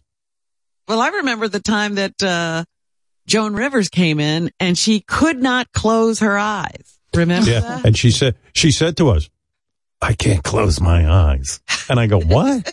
She goes, they say it's as soon as it wears down, it'll, it'll I'll be able to close them. She couldn't, she literally could not close her eyes. Well, the other thing is everyone's doing it now. The first time I thought about doing it was my dentist said to me, Hey, do you want me to give you some Botox? I'm like, am I at the fucking Oy. dentist or am I at the dermatologist? You look like a kid. What are you doing? I mean, what, Thank who are these I people I- filling your head with this shit? But I'm telling you, the dentists do it. You can be not even an RN. You can just be a, a medical assistant of some sort and do it. You, everyone is doing is giving Botox. It's everywhere. Yeah. Yeah. You can go into a nail some nail salons and get Botox. There's a strip mall near my house that does it. I don't know if there's any medical people there, but there's a big sign. If you want Botox, just go get it. Nice. But, I uh, got hey, Botox at Home Depot. hey, Jason, Jason in South Carolina. Hey, Howard, first time, long time. Um, yeah, talking about this Ozempic stuff. Look, I just started eating right. Okay. I just started, and I started religiously riding the Peloton, 30 to 45 minutes a day. I did 11,000 minutes last month, 30, oh, last year, 3,500 miles, and I dropped 75 pounds. Just getting up at Let me tell you something.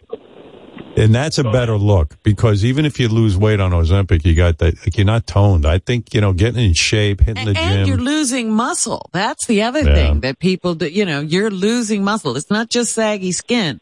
You're losing muscle. Look, I Are you losing muscle, Robin? You're losing muscle. Robin says you're losing muscle. All right, Not Jason, him. good for you. The people on All right. Ozempic. Poor Joan Rivers. I love that woman. I do. I think about her all the time. And it's addictive too. too. Once you start with the Botox, there's really no stopping. It's because they say Well, Joan was definitely addicted. exactly right. Well, I wouldn't shoot that shit into my face. That's fucking crazy. Plus, it can I'm be very good for migraines or people who grind their Mhm. teeth. There's good uses for it, but I'm lucky. I'm really good looking, so it doesn't matter. you don't. Uh, well, Gary, you got to get on this. We got to get on top of it. Sam says you should be doing uh, Mozambique. I, I think you could get it under control on your own, but uh, he's done it before. Yeah. He just has to yeah. You, you know what the worst part is? develop some new habits. Yeah, I mean, Sam's probably right. We know Gary. He doesn't have a lot of uh, uh, dedication to, uh, you know, getting thin. He has a real problem with that. I do, I do, and I- I'll tell you the, the worst part is that we have a big meeting today of a bunch of senior management. I'm going to have to eat in front of everybody now. And I'm, and What are you going to be eating? I don't know. I don't know what they're You serving. have to eat, Gary. What do you mean? I, have- I got to fucking eat. I, got, I can't skip a meal. Oh, oh, yeah, like you're gonna die if you don't eat this lunch. Listen, just everyone that's at the meeting today. I'm not starting the diet today, so don't judge. What's on the menu? I You don't know. I don't know. M&M's, pizza, lasagna, hoagies, hoagies, and baby Every Ruths. time I, I, you know, I make these flavored coffees, and one is called uh, black and white cookie, and I think of Gary every time. Yeah. I don't eat those so much anymore, but I would. All right. Well, anyway, um, good luck. Hey, it's late. I'm not even going to read fan mail now. I got to get going.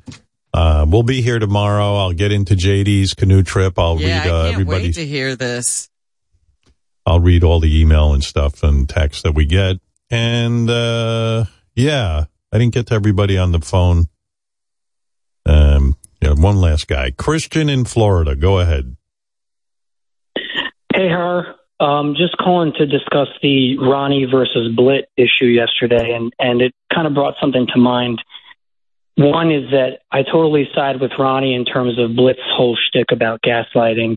I know it was funny for the first few times, but I would say it's gotten old. Certainly, I can imagine in Ronnie's case, he's annoyed by it. And I definitely agree that Ronnie has sunglasses and not actual eyeglasses. But that was one point about one point about Blit. My second point is regarding Blit's shtick. I'm wondering how Benjy feels that Blit is essentially heavily borrowed from you know Benjy's trademark shtick on your show for a very long time with the, the street interviews. Nobody's stopping training. nobody's stopping Benji from going out and interviewing anybody. He could do that. Oh no, I know. I'm just wondering if, if you know because he he thrives for airtime and and Blake gets it, doing essentially That's because he's doing the work. He's he's going out and doing interviews with uh, Ronnie and different people and uh sure. I mean, I never stopped Benjy from doing that stuff. Okay? So so you don't think Blitz a copycat of Benjy's kind of trademark Howard Stern? Not at all. No. Okay. I don't. I think uh, Blitz a very unique performer. I think Benjy's a unique performer, and I don't think they're copies of one another. I don't. I uh, wish, and I wish Benji would steal John Blitz's bit of uh, doing these interviews, and I'm I'm okay with that too. All right, Christian, thank you. I went back and I looked at the picture we put up of Ronnie's new glasses, and I said, you know, I, I don't even notice the glasses with that big giant mustache he's got. Maron, what the fuck?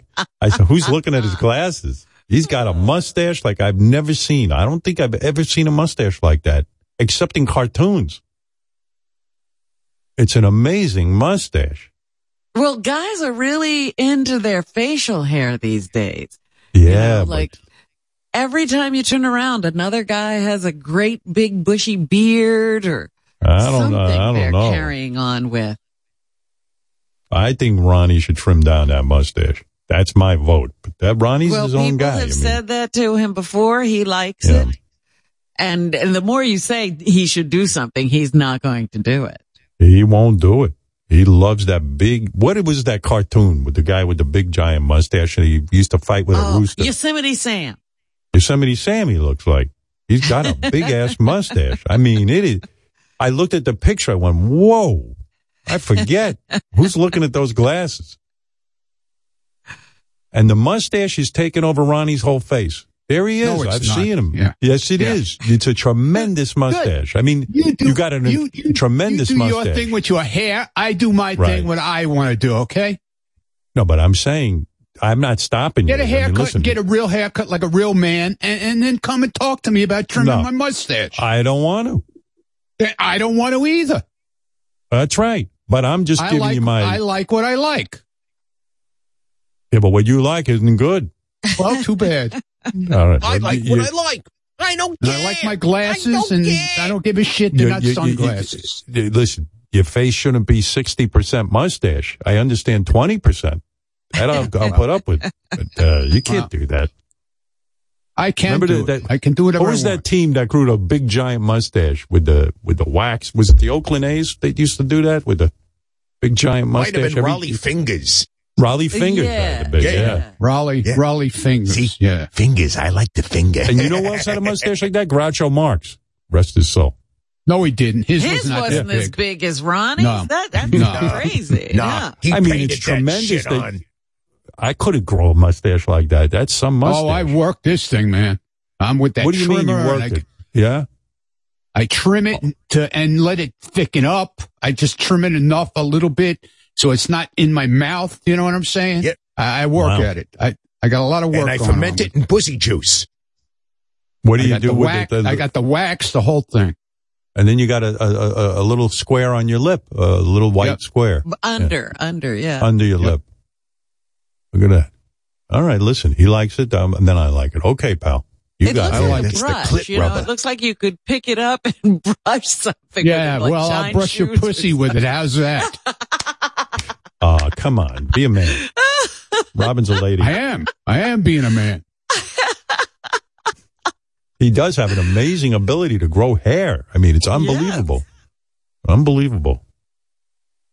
Well, you know what it is too? It gives Ronnie a look. You know what I mean? He, in other words, he's, he's got an identity with a big mustache. What Right. would he be without that mustache? Exactly. It's like My pussy broom. Listen, I I, love always him, had, I've always had facial hair. I've Right. always had a mustache. I've always had a beard, goatee, whatever. The only time I didn't have it when I, when I was in basic training, that was the only time I couldn't have it. So, Right. Well, any chance we can get you in basic training? no. oh my goodness. I was talking to Mike Perlman about it. He says you should grow out your beard. In other words, the mustache is so big. He feels you should grow just a beard. But, but Mike, what I had, give the, I, Ronnie your best the, be- I had the beard, dude. I had that. You know that. For years I had I know, beard. yeah. I Well, had the he beard. thinks it would balance out. I don't your- care what he thinks. That's, that's why I had to get these hear it? glasses. So I, the glare off his bald head was blinding me. So He grows such a nice beard, Howard. He's got a really solid beard. I was look, we were just looking at a picture of him in the back at your birthday show, and he's got a really full, nice beard. I don't know why he has this this mustache, because you know what the mustache does, Ronnie. The mustache makes your chin look small, and you don't You've want been that. to the whatchamacallit again? You've been going to the tanning Oh, parlor? stop Look it. at you. Stop him. Oh, he's giving you good advice. He's, Go he's, ahead, he's deflecting. He's deflecting. Yeah, You gotta- yes, I am you gotta deflecting grow- because I can't see. Uh, my eyes are going. I can't see. You got to grow the glare beard off the light, the light from your head, man. Terrible. All right, all right. Listen, That's he's why he getting, had to go to the number two tent. Yeah, Right. I might have to go to number three looking at him today. Yeah, he's got a. Oh, boys, you know what? I love you all. I don't care what you have for facial hair. It's the person that counts, as Stephen A. Smith said today. It was a good Exactly. lesson I learned. I'm the good guy. You're a good guy, and uh, that's all that matters. All right. All right. Listen. All right. Tomorrow we're going to get way, I back gotta go together. sleep off my front porch with my mustache. we are re-airing Howard Stern presents The Cult tonight at 7 p.m. Eastern and Pacific on Howard 101. It's a wonderful special, and um, I suggest you listen to it tomorrow. I will get to JD going down the Delaware River, in, in addition to a bunch of other things. And uh, and I do appreciate when you write in and you, you have your comments. I'll save them for tomorrow and I'll read them. So, Robin, you know, pace yourself. We'll be back tomorrow. That's right. Thank you. Okay. All right.